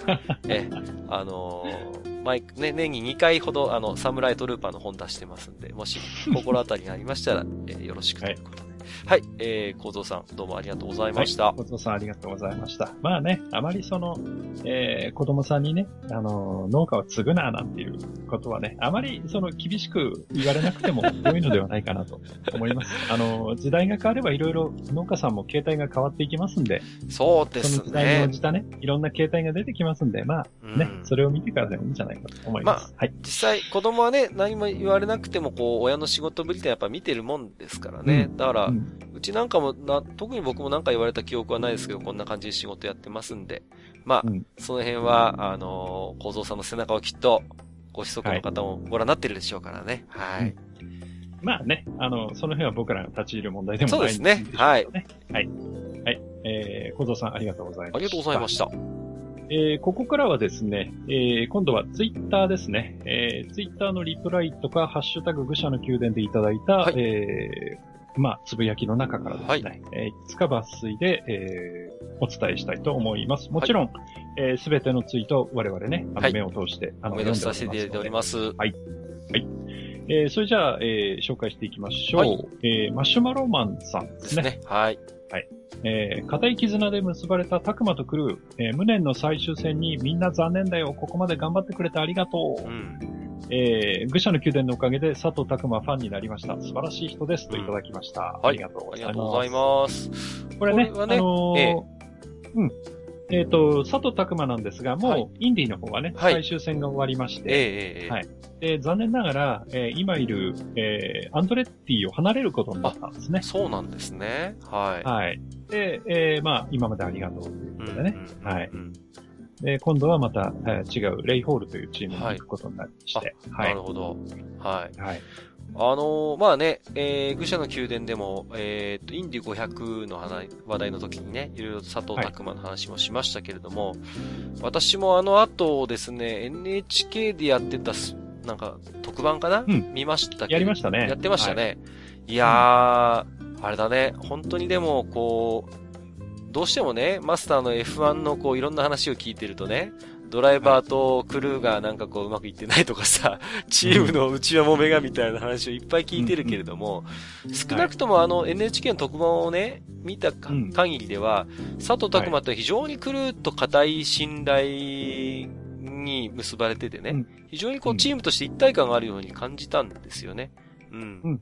で、あのーうん、佐藤拓馬のそれが才能なんですよね。ああ。彼はやっぱり人たらしなんですよ。なるほど。ああ、じゃあ、周りのメンバーも、たくまに勝たせてあげたいってこう、思わせてしまう、やっぱり。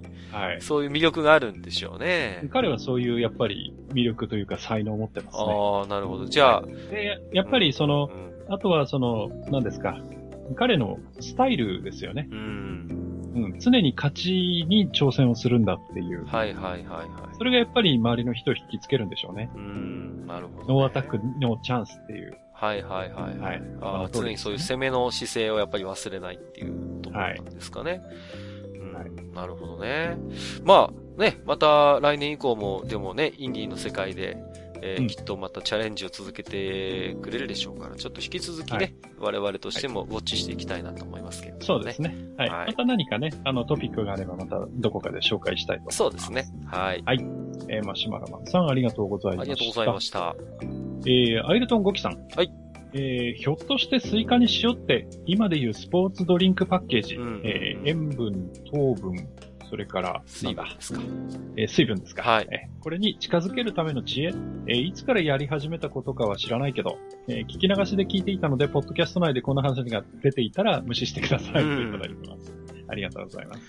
これね、確かに考えてみたら、うんあのー、甘みがあんまりスイカ、ね、昔のスイカがそんなに甘くなかった頃に、甘みを強調するためにやったんじゃないかっていう話はちょっとしたんですけども、これ、アイルトン・コキさんの言うようにね、あのー、やっぱりこう、汗をいっぱいかいてると、やっぱ適度に塩分が入ってる方が美味しく感じるっていうのは当然あるでしょうから、結構確かにおっしゃるようにそういう知恵もあったのかななんてこともちょっと思いますよね、なんかね。あるかもしれないですよね。うんうんうん。はい。そうそうそうそう。だからそういうやっぱり工夫があったのかなっていうこともちょっと思いましたね。スポーツドリンク的なね。うん。はい。はい。はい。えー、アイルトンゴキさん、ありがとうございます。ありがとうございます。これからもね、流しで構いませんので、えまたね、ぜひぜひ聞いてください。はい。はい。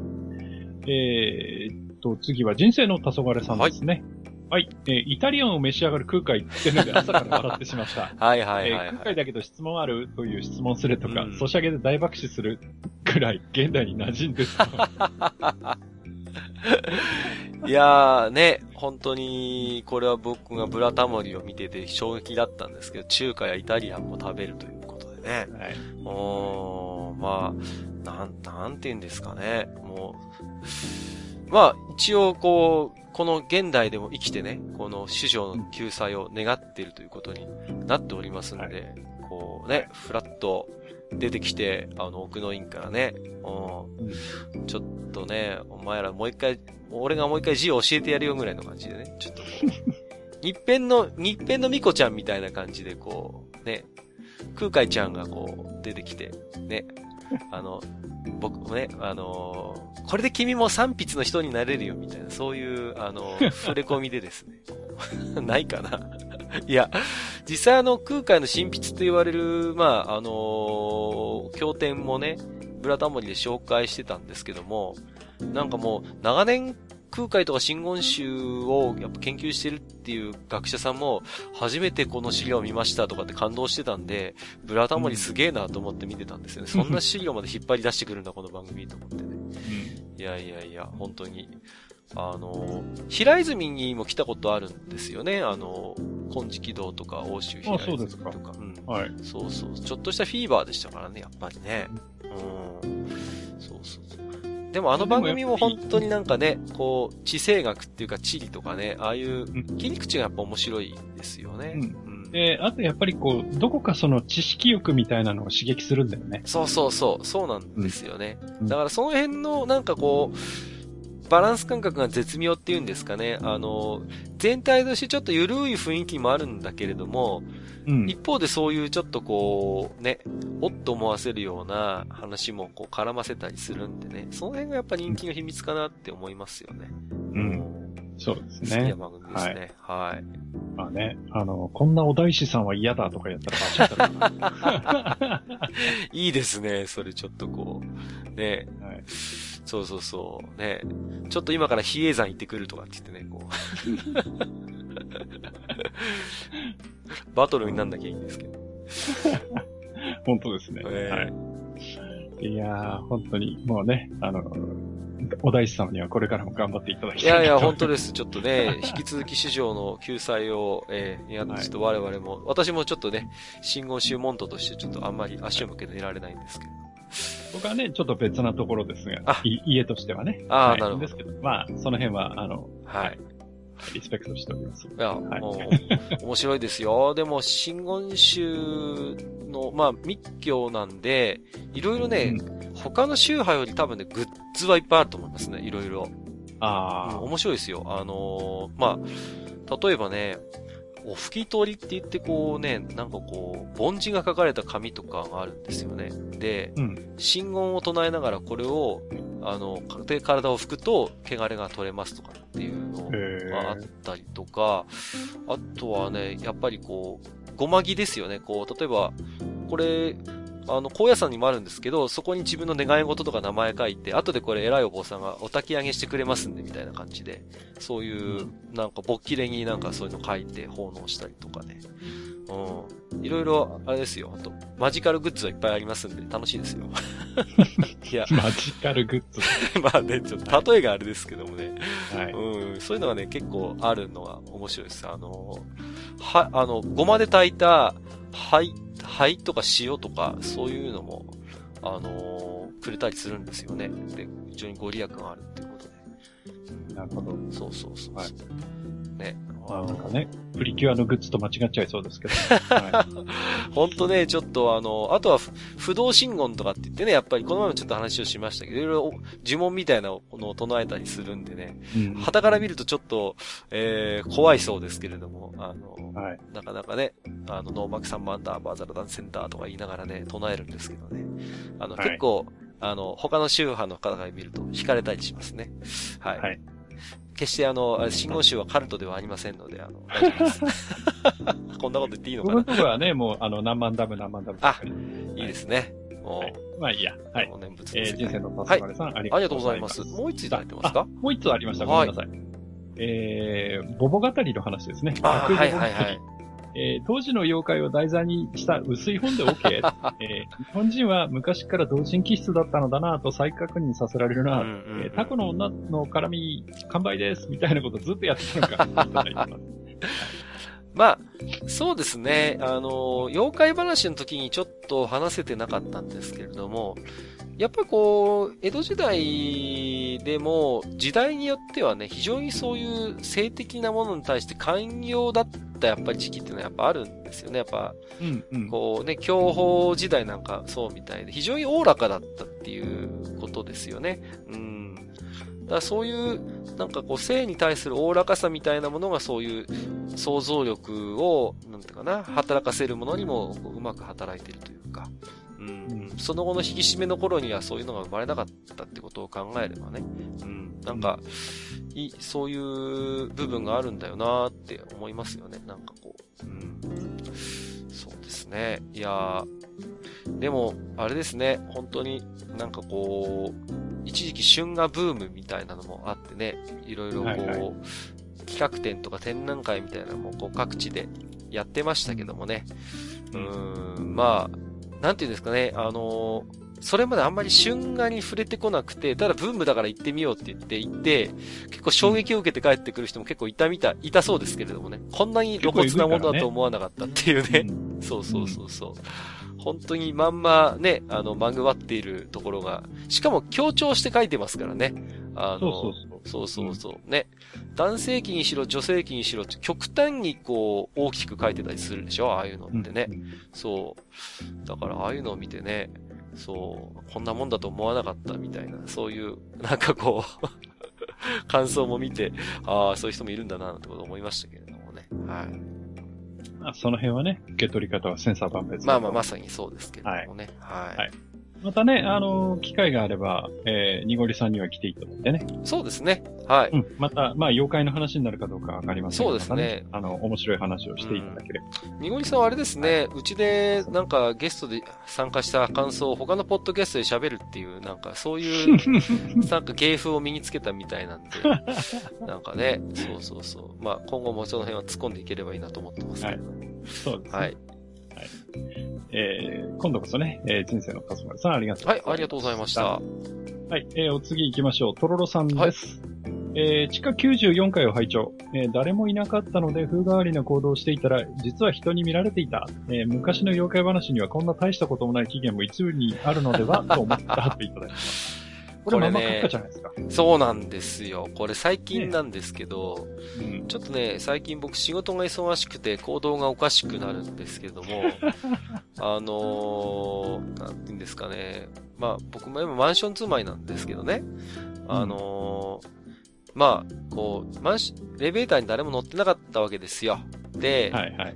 ね、自分のいるところから1階に降りる間に、なんとなくこう、エレベーターの中で思いっきりあの、ぐるぐるのキタキタ踊りをですね。踊ってたんですけど。バカですね。いや、全くその時は気づかなかったんですけども、まあ当たり前なんですけど、当然エレベーターには監視カメラがついてるわけですよ。そうそうで、最近ね。ね、うん、で、管理人室でもバッチリモニターされててね。うん。で、1階に着いた時にそれに気づいて、管理人さんがすごい微妙な顔して、あ、どうも、おはようございます、みたいな感じで、あの いやー、ほんともう恥ずかしいですね。と。そういう、まあ、でもね、そういうのが、もしかしたら、後に妖怪として認知されるようになったっていうのは、あるかもしれませんね。なんか、私も妖怪だと思われてるかもしれませんね。もう、ね。エレベーターでいや、でもあれだよね、こう、何かにさ、例えば、熱中しちゃってる時とか、なんかその、一生懸命ものを考えてる時とか、なんかそういうものがさ、こう、なんかこぼれてきて外に出てくることってあるよね。あありますね、やっぱりそういう。あるある。うん。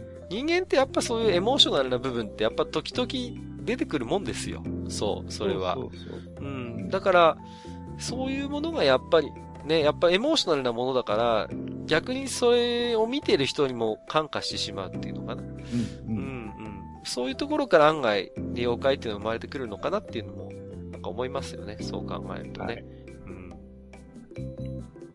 いやー、現世にもね、たくさん妖怪はいるんだと思います。いやー、いると思いますよ。あの、長田町界隈なんか、地味猛量の集まりだと思いますけどね。もう、私はせ、ここ、ここ数日ひどいですからね。ねいや、ほんと、いや、僕政治のことはあんまり危ないし、詳しくないんで何もコメントできないですけど、ほんと、あそこにいる人みんな、みんな妖怪じゃないかなって思う時もありますからね。本当に。いやー、不思議なもんです。うん。日本にはまだまだ、え、八百万の神と地味猛量が渦巻く国なんだと、改めて認識させていただきましたけどもね。はい。はい。まあ、そのぐらいにしておきましょう、ね、はい、そうですね。はい。はい、えー、トロロさん、ありがとうございました。はい、ありがとうございました。えー、お次、えー、プラスさんです。はい。えー、ありがとうございます。えー、妖怪界拝聴えー、ニッチなネタが尽きてくるかと思いきや、うん、えー、ニゴリさんのトークに回を重ねるごとに引き付けられていくことに気づく。はい。え、ガンチクもある楽しい内容ありがとうございました。はい。えガープス妖魔会実現を切に。せずに願います。はい。はい。えー、黒歴史のくだりは腹抱えてもらいました。ということで、います。はい。ありがとうございます。そうですね。えー、ガープス用魔夜行はもうね、えー、ジダラクサイさんが準備してると思いますんで、えー、やると思いますよ。はい。ご期待いただければと。いや、結構まあ、あの、あんまり多くは語りませんけども、ガープス用魔夜行における世界観っていうのが案外ね、今日とか先週話した妖怪の起源に実は結構ね、あのー、迫ってるんじゃないかなって気がしてるんですよね。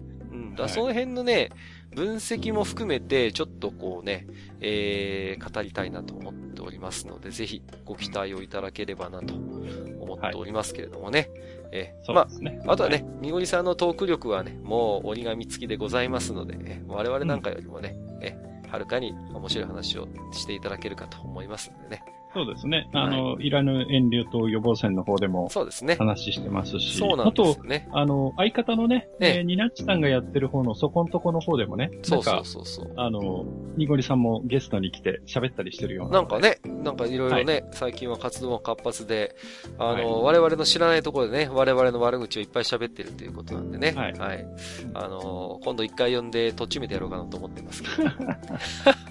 はい。まあね、あの、よかったらそっちも聞いてはい。ぜひね、えー、よろしくお願いします。ということで。はい。えー、プラスさん、ありがとうございました。ありがとうございました。えー、お次、えー、ミステリオさんです。ありがとうございます。ありがとうございます。えー、待ってました、今日のババア。この響きだけで笑える。えー、栗もなかアイスって全国区だったんですね。うん。えー、野草や山菜の図鑑にはお世話になりました。ライフラインライフライン的な意味で、なるほどね。はい。はいはいはいはいはい。そうか。野菜や山菜、ん山菜の図鑑でちょっと思い出しましたけど、はい、あれですね、あの、キノコの図鑑も僕好きだったな。あー、キノコね。キノコ。あのー、ね、すんごいボロボロになるまで読んでたキノコの図鑑があったんですよね。もう。で、ね、キノコって当然、あの、の分類があるんですよ。あの、はいはい、食味に適する、食味に適さない毒って、このね、三つがあってさ。はい。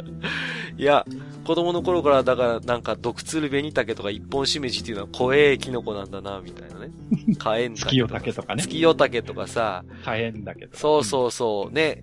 だから、キノコの知識は本当図鑑でいっぱいもらいましたよ。あの、ニガクリタケと月夜竹が二大五色の多い毒キノコみたいな感じでね。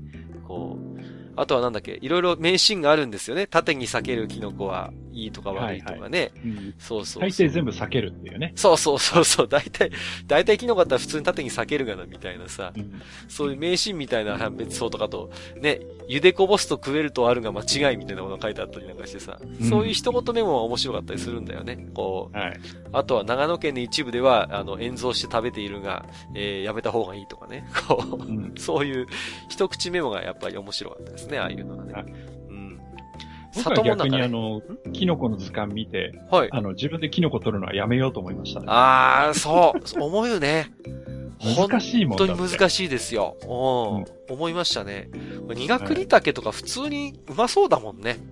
うん。もう、だからね、ほん、だって、あの、まあ、これからね、マスさんのとこもそうかもしれません。キノコシーズンですけど、あのーはい、毎、毎年ね、あるのが、うん、道の駅で売ってたキノコに毒キノコが混じってたみたいな毎年のようにあるんですよ。はいはいはい、で、あります。ね、誤食して、ちょっと中毒が出たとかさ。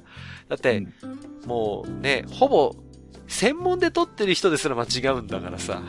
うん、そりゃね、もう我々素人は大変ですよ。もう、うん、そうなんですよね。そう。あの、あとは、最近だと杉平竹だったかなんかがね、ずっと食べられるっていうことで紹介してたんだけど、実はなんか特定の組み合わせで毒になるみたいな。あはいはい。ね、そんなニュースもね、なんかやっぱり研究が進んで出てきたりなんかして、今まで OK だったキノコも危険みたいなのが出てきたりなんかしてね。はい、うん。やっぱりちょっとね、美味しいけど怖い世界ですね、キノコはね。はい。うんまあ、あれですね。あの、ミステリオさんはね、まあ、ライフライン的な意味でっていうことで、野草とかね、はいはいはい、はい。って書いてますけどね。僕はあの、今、趣味で結構野鳥の、まあ、図鑑とまでいかないですけど、はいはいはい。まあ、ソフトカバーの本をね、一冊買って、あの、庭に来る鳥とかを、いいまあ大体スズメなんですけど、はいはいはい、はいうん、たまに変なのが来るとなんだろうって言って見たりしてますけどね。ああ、はい、いいですね。はい、あのー、ね、スズメもね、なんて言うんですかね、結構奥が深いというかね、あのー、うん、まあ、スズメはあの、いわゆるフィンチの類の鳥なんですけどね。まあ、僕、文鳥を飼ってるんで、はい、実はスズメにすごい近いんですけど、うんうん、あ実はものすごいこう、進化的には、スズメってすごいこう、進化を遂げてきた方の鳥なんですよね。比較的こう、はい、そういう、洗練されてきた方の鳥なんで、面白いんですよね。うん、結構身近に見えて、絶妙なポジションというか、こう、完全に野生でもないし、完全になんか人間に依存してるわけじゃないんだけども、こう、人間の住む周辺にこう、生息域があって、うんうんうん、で、まあ、ありふれた鳥ではあるんだけど、そんな鳥でもなかなか面白いし、まあもちろんマスターの言うようにね、はい、そんな中でたまに変わった鳥がやってくれば、こう、それはそれでやっぱりね、興味もありますしね。うん、面白いですよね。はい、うん。はい。はい。ありがとうございます。はい。えー、ミステリオさんありがとうございました。えー、お次ですね、えー、タカさんです。はい。ありがとうございます。えー、いつも楽しく拝聴しています。ありがとうございます。ありがとうございます。えー、私はベーマガを見ながら、マイコンのパソピア5、ポケコンの PB100 にプログラム入力して遊んでいた40代です。いいですね。えー、DRPG という存在を愚者級で初めて知りました。そうですか。あららら。はい。えー、検索すると過去のベンマガ記事がたくさん出てきて驚きました。何やら楽しそうですね。はいはいはい。といります。ありがとうございます。うん。懐かしいね。このポケコンとかね。そう。はい。あのー、やっぱりね、僕はポケコンは持ってなかったですけど、やっぱりこうね、はい、あの、あれですね、その、兄貴が持ってて、やっぱりこう、プログラム入力とかして遊んでたなっての覚えてますね。はい、はい、なんかね。うん。あとは、高校かな中学かったかな？あのパソコン部でもやっぱポケコン持ってきて、こんなんできんだぜって言って自慢してたやつがいたなっての覚えてますけどね。うん。はい。懐かしい。しかしあれですね、こう、ベーマガを読んでいながら、こう、TRPG の存在を初めて知ったということでね。うん。うん、あの、一回ね、マイコンベーシックの回、一回ぐらいなんか取れるんじゃないかなって気もしてるんですよね、ちょっと。うん。そうですね。うん。はい。うん。やっぱり、こう、なんていうかな、非常に日本における、まあ、こう、パソコン文化にね、多大な寄与をした雑誌だと僕も思うんでね。うん。うん、そうですね。そうそうそう。なんていうのかな。うん。娯楽史以上専門誌未満っていうか、ほんと絶望、絶妙なポジションにいたんですよね、このベーマガっていうのがね。うん。必ずしもなんか専門すぎる方には偏らず、かといって、その、本当の入門雑誌とも違う、結構奥の深いところまで案内してくれたみたいなね。あの、本当ライターさんにはね、それこそ小城雄三さんも、そうそう。ね、いらっしゃったし、ね、連ねてましたね、山下明さん、紅松山さん、手塚一郎さん、健城浩二さんとかね。うん、もうね、うん、そうそうたる。そうそうたるメンバーが、本当にいるので。そうなんですよね。だからその後も、結局その、パソコンゲームあるいはコンシューマーのゲームの世界を牽引してきたね、人たちが、本当に、やっぱりこう、在籍していたっていう伝説的なやっぱ雑誌なんでね。うん。ちょっと思い出話もできるかなと思いますけれどもね。うん。そうですね。はい。はいやりましょう。ぜひぜひやりましょう。はい。はい。ありがとうございました。はい、さん、ありがとうございました。はい。えー、今回ラストですね。はい。えー、月島独電波さんです。はい。ありがとうございます。ありがとうございます。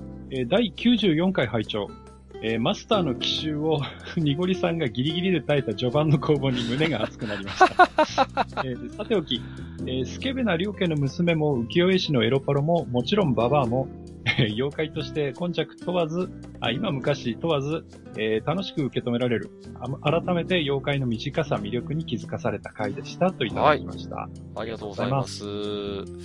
まあね、たまにこう、マスターが変化球でそういうの投げてくるんでね、もうね、うん、もう、本当にね、ちょっと私としても油断ならないなという感じなんですけれども。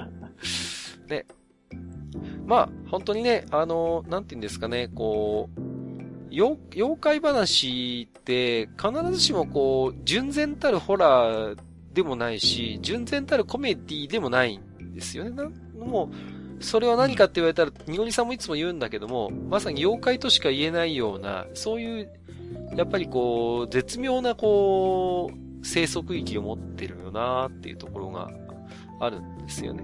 うん、うん、うん。だから、結構ね、そういうところを、ちゃんとにごじさんもこう、クローズアップして紹介してくださるんで、個人的にも非常にわかりやすいし面白いなと思ってね、聞かせていただいてるんですけれどもね。うんうんうんうん。もうね、マスターのその辺のね、ボケに関してはね、ちょっと私もどうすることもできませんので、あの、今後もどうなるかわかりませんけれども、ぜひともね、はい、えー、まあ楽しみにするもしないも自由ということで、そこは、はい、え、ありがとうございました。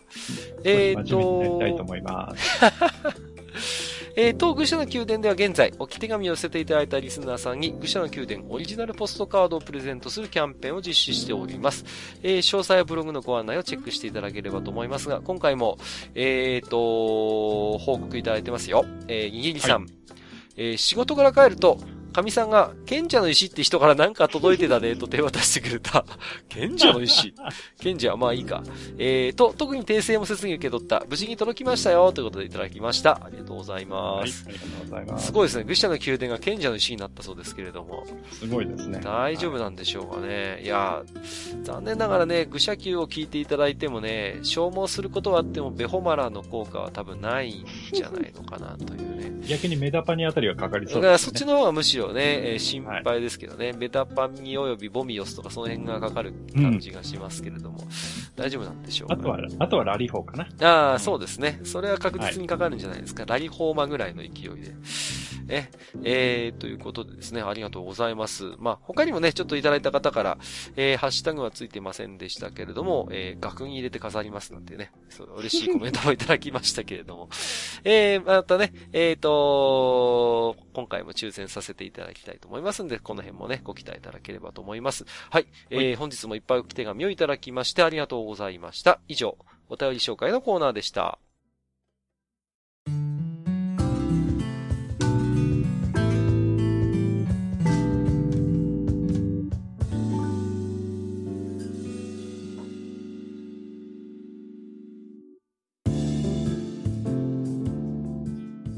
はい。えー、というわけでですね、えー、今日は、えー、我が愚者の宮殿にしては、最近のね、愚者の宮殿にしてはサクサクと、そうですね。えー、進んだかなという感じなんですがね。ええええなんとか。えー、まあ、さらっとね、はい。えー、百科事典やらあ、図鑑やらの話をさせていただきましたけども、はい。えー、今日はこの辺でね、ええお開きということにしたいと思います。はいはい。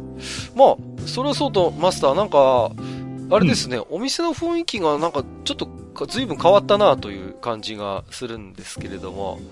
はい。うん、なんかね。まあちょっとね。はい。はい、あれですか？100回も近いですからね。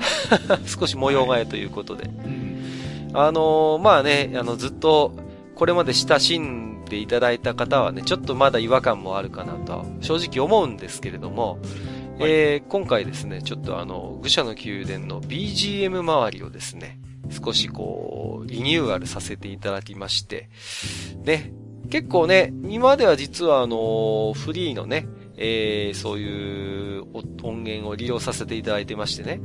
結構特にあの、オープニングの BGM なんかはよくいじっていただいたりとかね、パロディしていただいてね。まあ、それはそれで本当にありがたいなと思っていたんですけれども、まあ、ちょっとその辺もすべてですね、今回、えー、愚者の宮殿オリジナルのものにですね、差し替えさせていただいたということで。なんとですね、そうなんですよ。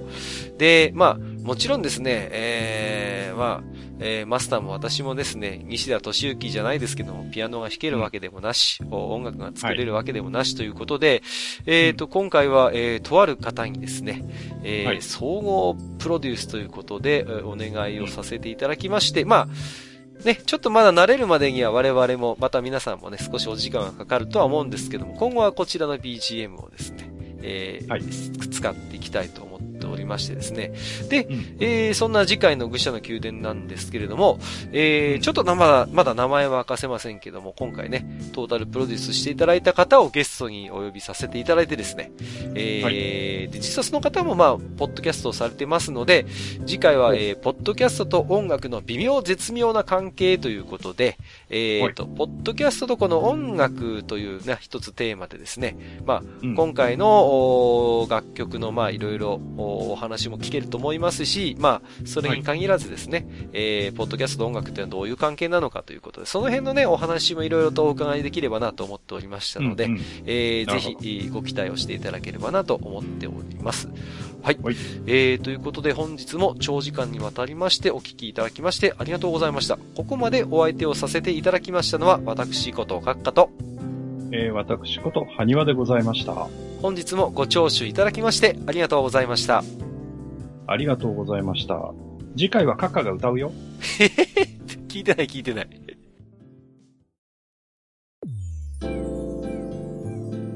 めんどくさいおっさん二人と愉快なゲスト。そして皆さんのお便りで成り立つバー、愚者の宮殿。